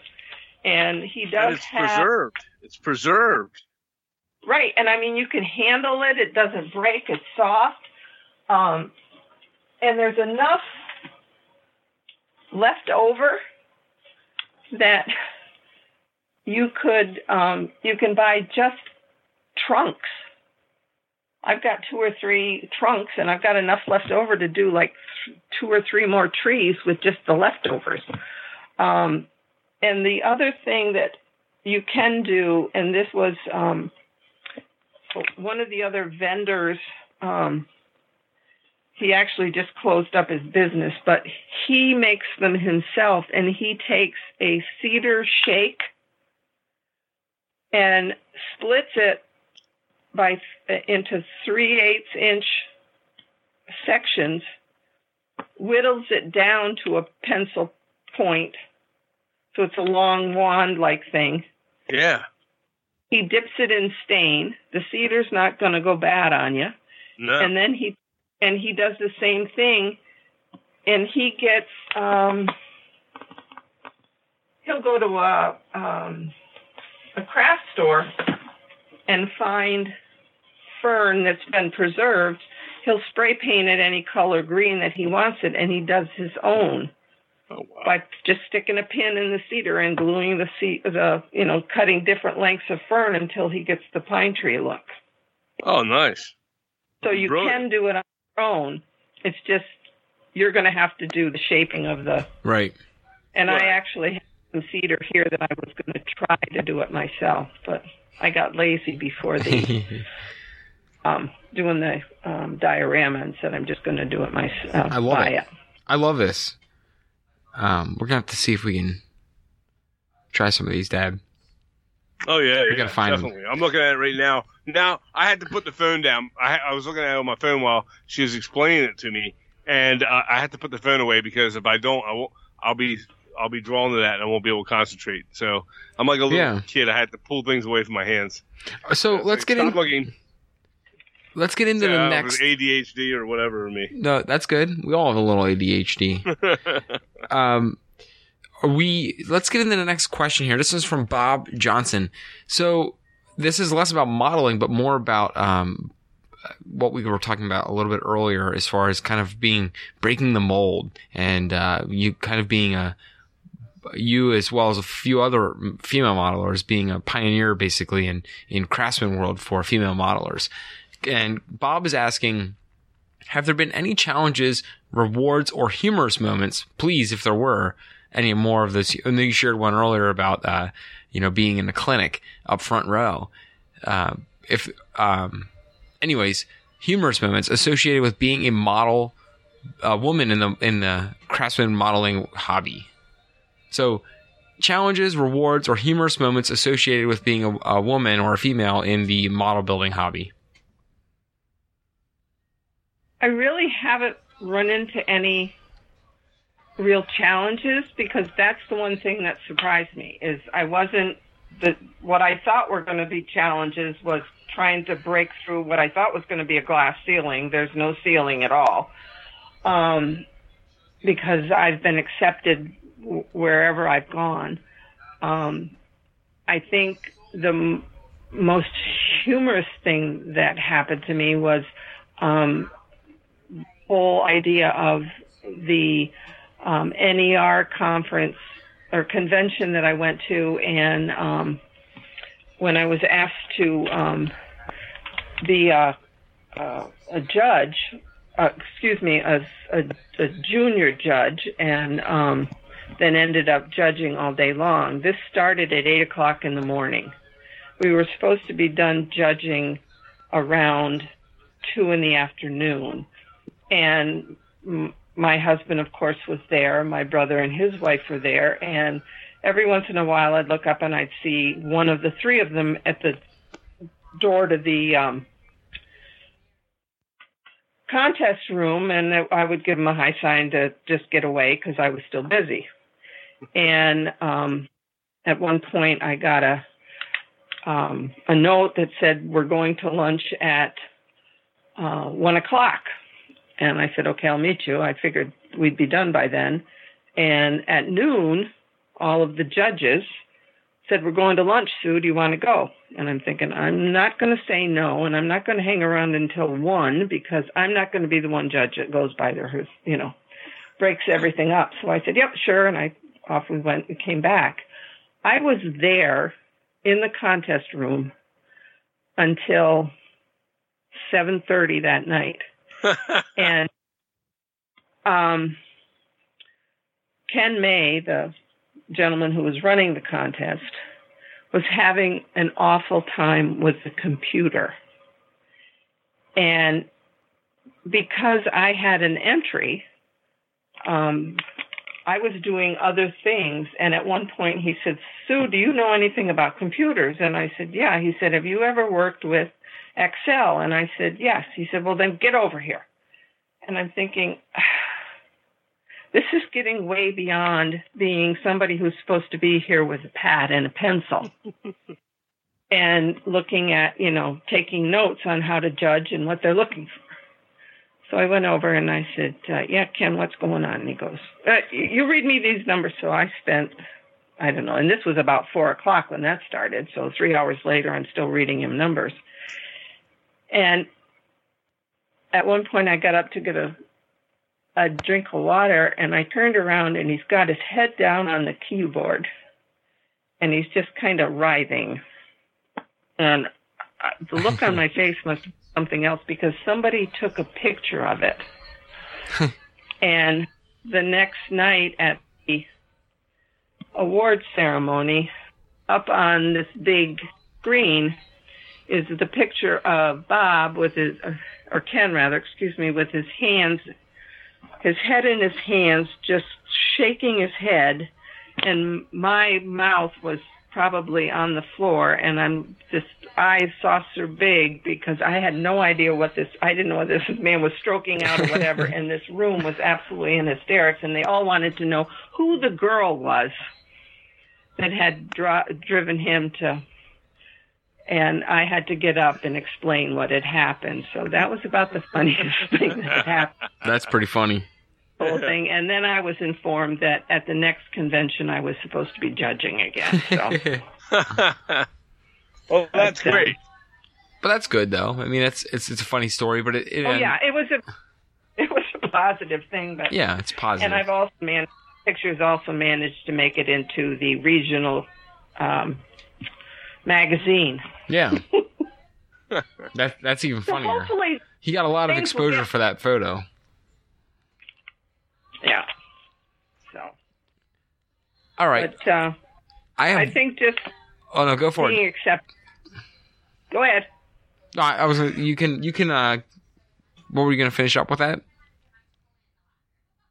Oh, I was just going to say, I think being um, accepted, having people, um, there's there really hasn't been challenges. The Right. the most rewarding thing about the whole thing is is being accepted. Having people when I go into clinics sit down and ask a question, they're not looking at me to to look over and go, "What It's- was it your husband wanted to ask?" Exactly. or anything like it's that. It's almost like a non-issue asking. in a way. Right. Like it's it's it's something that you know. I think a lot of us would love. We we love the fact that it's not like that, and it's become. It seems like for you and a few other people, like um, we we had uh, Ed's Camilla on our show too. It's it's not even an issue.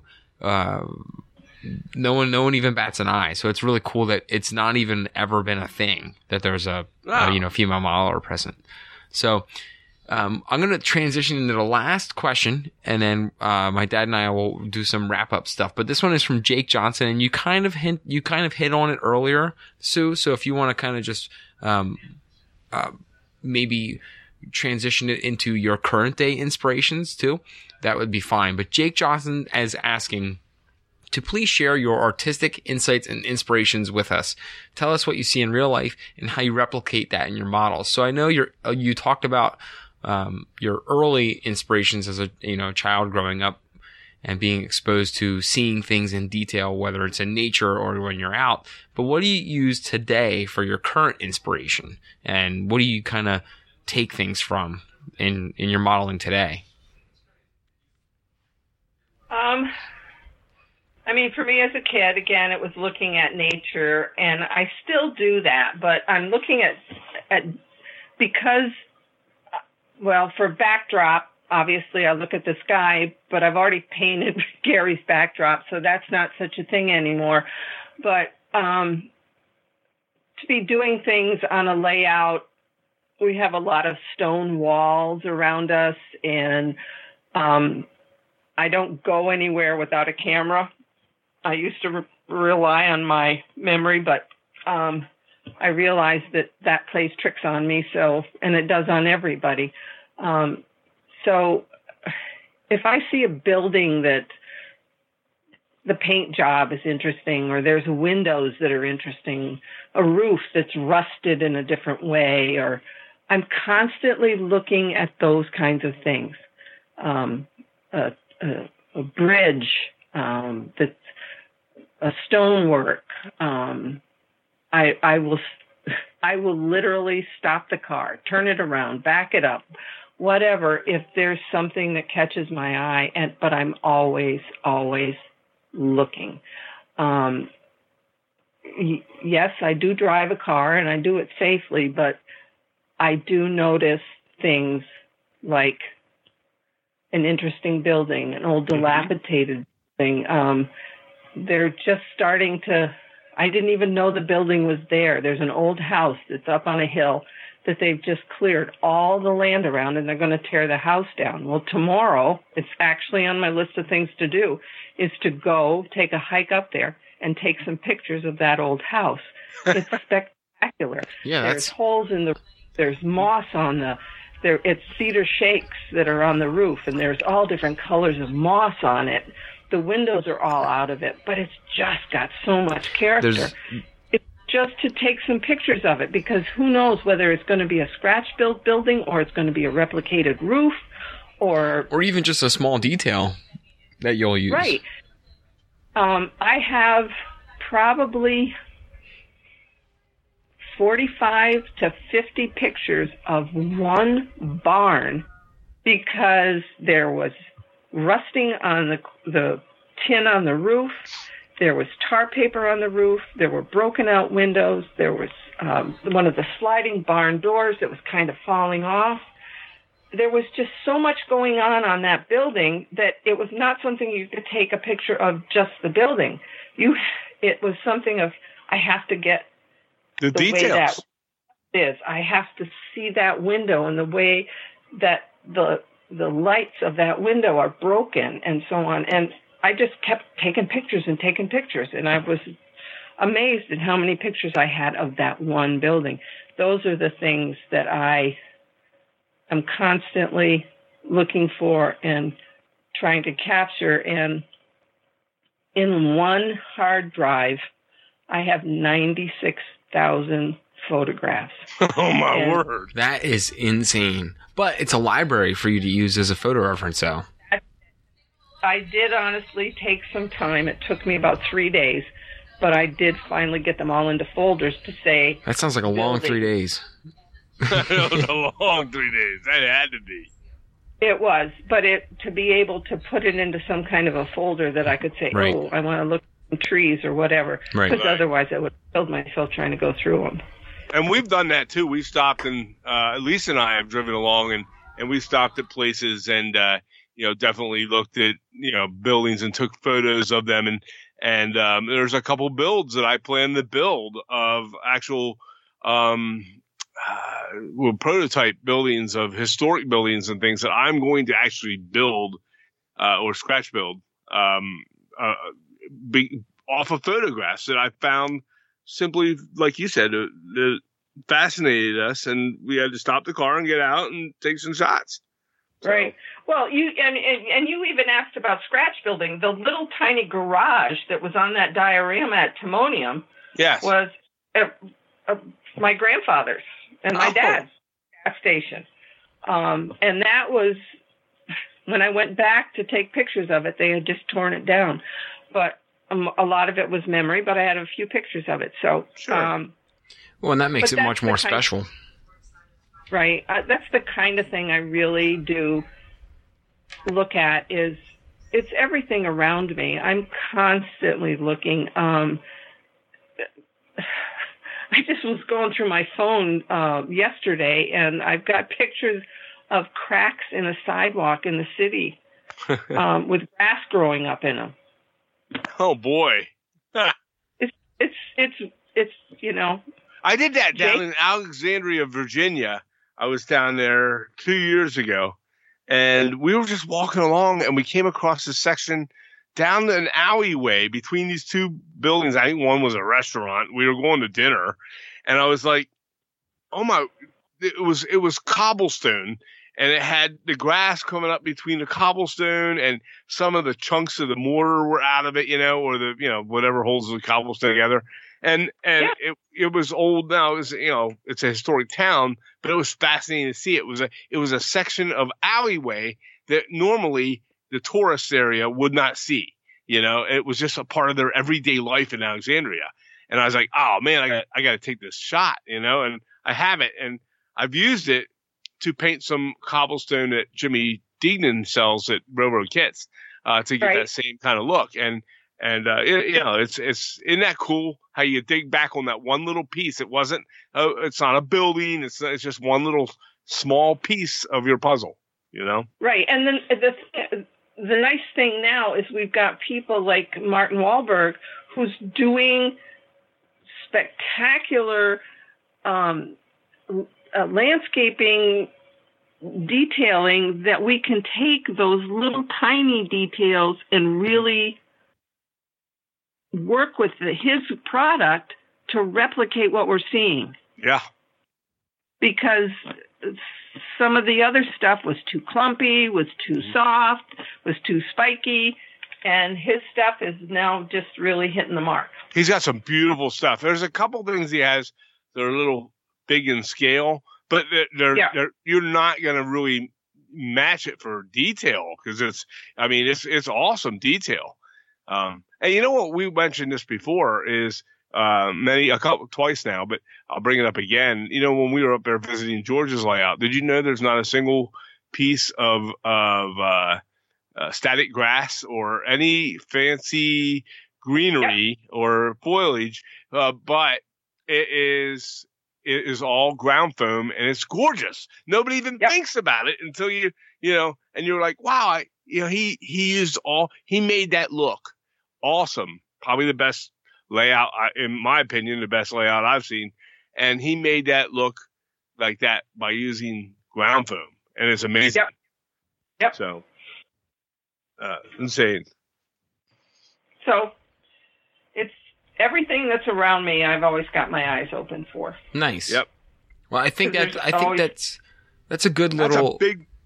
I mm-hmm. was gonna say that's a good lesson for everybody to kind of take take away from. Where if you're out, just take pictures. Everyone's got a camera phone now, so just Yep. you know, if you don't have a camera phone, I don't know. It's, I don't know what kind of phone you have now because every it, it's almost like they build phones as cameras now that just call people. So uh, It's a big message that you sent there with that, Sue, because I think that's what every take good pictures. miler is going to want to do that. Yes. take pictures, make a library of pictures.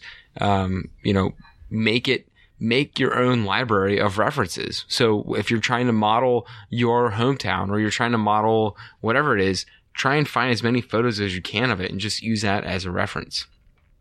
Absolutely. And I mean, both my brother and my husband were people who got in a car or went on a hike and their eyes were either straight ahead or down and didn't look at any. And it amazes me now that I'm riding around or walking with my husband. He goes, "Oh man, did you look at that rock? Do you see the color of the moss on that rock?" And model railroading has done that for him. Mhm. Yep.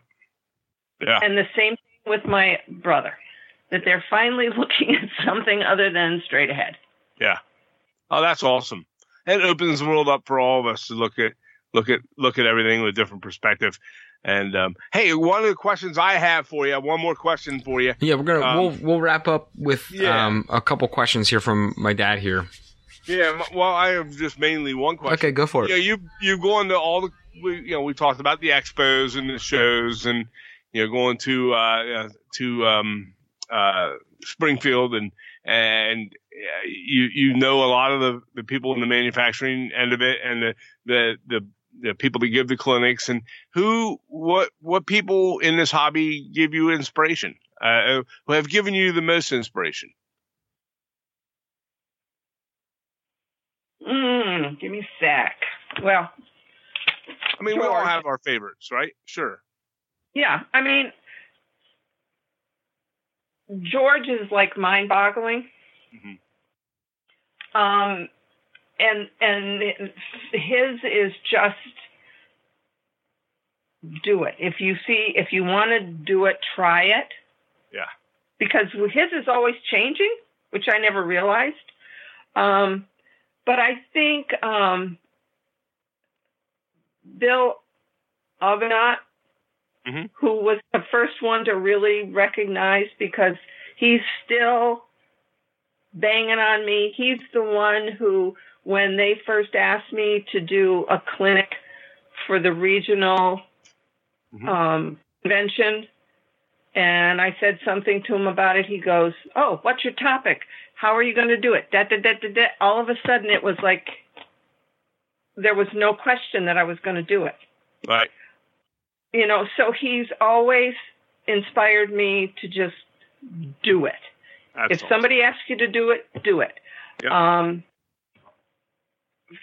um ken may who i've only um just met though spending that day with him he was another one that was okay um, after today, I want you to write me a letter because I'm going to put you in for a certificate for author. I'm going to put you in for a certificate, you know, and it was like, wait a minute. He goes, look what you did today. Da, da, da. Yeah. And he said, I want you to write an article and submit it to NMRA for women in modeling. So it's going to take about a year before it gets in there, but he said, I want you to write the article. Well, that's So- great. you know, having there just seems to be somebody I keep bumping into or just meeting Mhm. who is encouraging me to keep going. And I keep Right. thinking, "You know how old I am, people? they go, I don't care. Just do it. yeah. Keep doing it. Right. So there's a lot of you guys That's are good. encouraged. Well, thanks. You know, Means I a mean, lot. just it it really is. There's every you know Everyone Jack keeps each other going. I think that's the thing is we everyone finds encouragement in everybody else. So right. We you know- all, you know, we, all, I think we, we- all feed off. we each other. find each other encouraging. We, my dad and I, find, feed off each other. We feed off of you and and all of our other listeners that we that we all follow, and they feed off of us, and they feed off of all the other people, and it's kind of a big community as we kind of and I don't care how big or good of you know. There obviously there's modelers with more skill, and you know we know who they are. right. And but no, even even the your top notch milers feed off of other milers. Right.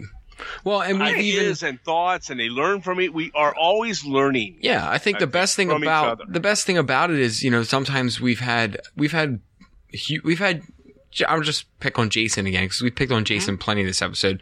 Jason will admit Jason will be the first one to tell you he saw something from someone else that was like super cool and something really neat that he he saw someone else doing and he took that from them oh, and yeah. is using it for himself and he's going to build upon that skill or build upon that new technique so it's it is it just keeps continuing to compile and build upon each other's Right. talent so that's what Yeah, makes it that's what makes it awesome It's not by coincidence that I didn't a- that I asked you uh, how you got your peeling paint effect.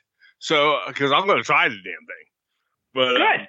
because it was a Call me if- I'm not I'm not I'm not kidding you. I've seen a lot of good milers out there. We've named a bunch of them tonight that don't make their peeled paint effect look as good as what you put out there. It was the best peeled paint effect I've seen.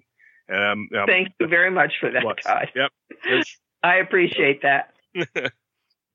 uh, oh my Anytime. gosh. Well, yeah, we're- for two hours, over two hours. i know This is a Oh, wow. crazy long one. i know yeah I didn't told- even, Talk.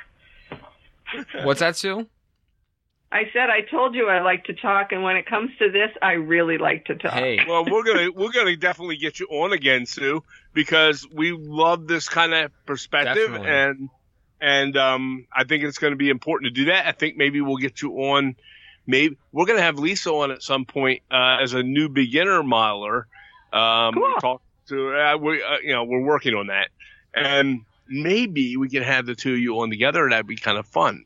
So um, I think that'd be a good time. So yes, um, I had a great time tonight with you. Um, Brett, did you have more, any more questions for Sue? no that was all of our questions that wraps up uh all the Yeah. questions too we were going to do some other things, and uh, I think we're about we're about exhausted here with this. And uh, i gotta was edit good. this thing you just now Passed, you just passed some of the Uh, it wasn't the longest, but it was damn close to the longest. Right. And uh, but uh, and, and that's okay. You passed Dave Ferrari, and Dave Ferrari had us going forever. Um, but um, yeah, this is a good one. This is a great. It We- was awesome to have you on. Definitely. I look forward to. uh, Are we going to see you at Timonium at the uh, in the uh, in the fall? Yes. All right. awesome. Cool. All right. What about the expo? We'll as soon as we get some details on the damn We'll damn get expo. more information on it. Okay. Expo, anything that um, I can get together with you guys and uh, with the uh, the rest of the crowd, yes. I uh, Yes. enjoyed Cool. that, and uh, hopefully uh, we're going to go up and see George again. So Yes. Yeah, definitely. Yes, that too. So Uh, I we're wanna gonna see my- you. We're gonna see you a couple times probably this year. That'd be great. definitely. yeah, Yeah. Cool. Wow. no, You this has us. been a lot of fun. I really appreciate your uh, thinking of me to do this. No, we appreciate you coming on and spending time with us this evening. Yes. Thank you very much. And, and give Good, Gary glad our to- best. I will definitely Thank do you. that. Give Gary a big hug from me. yeah, thanks to Gary for letting us uh, borrow you for two hours. Yeah. I will do that. I have a feeling he's probably asleep in his recliner. uh, awesome. Well, thank you again, Sue. Thank you. You're welcome. Take care. Have a good night. Good night. Uh, You too.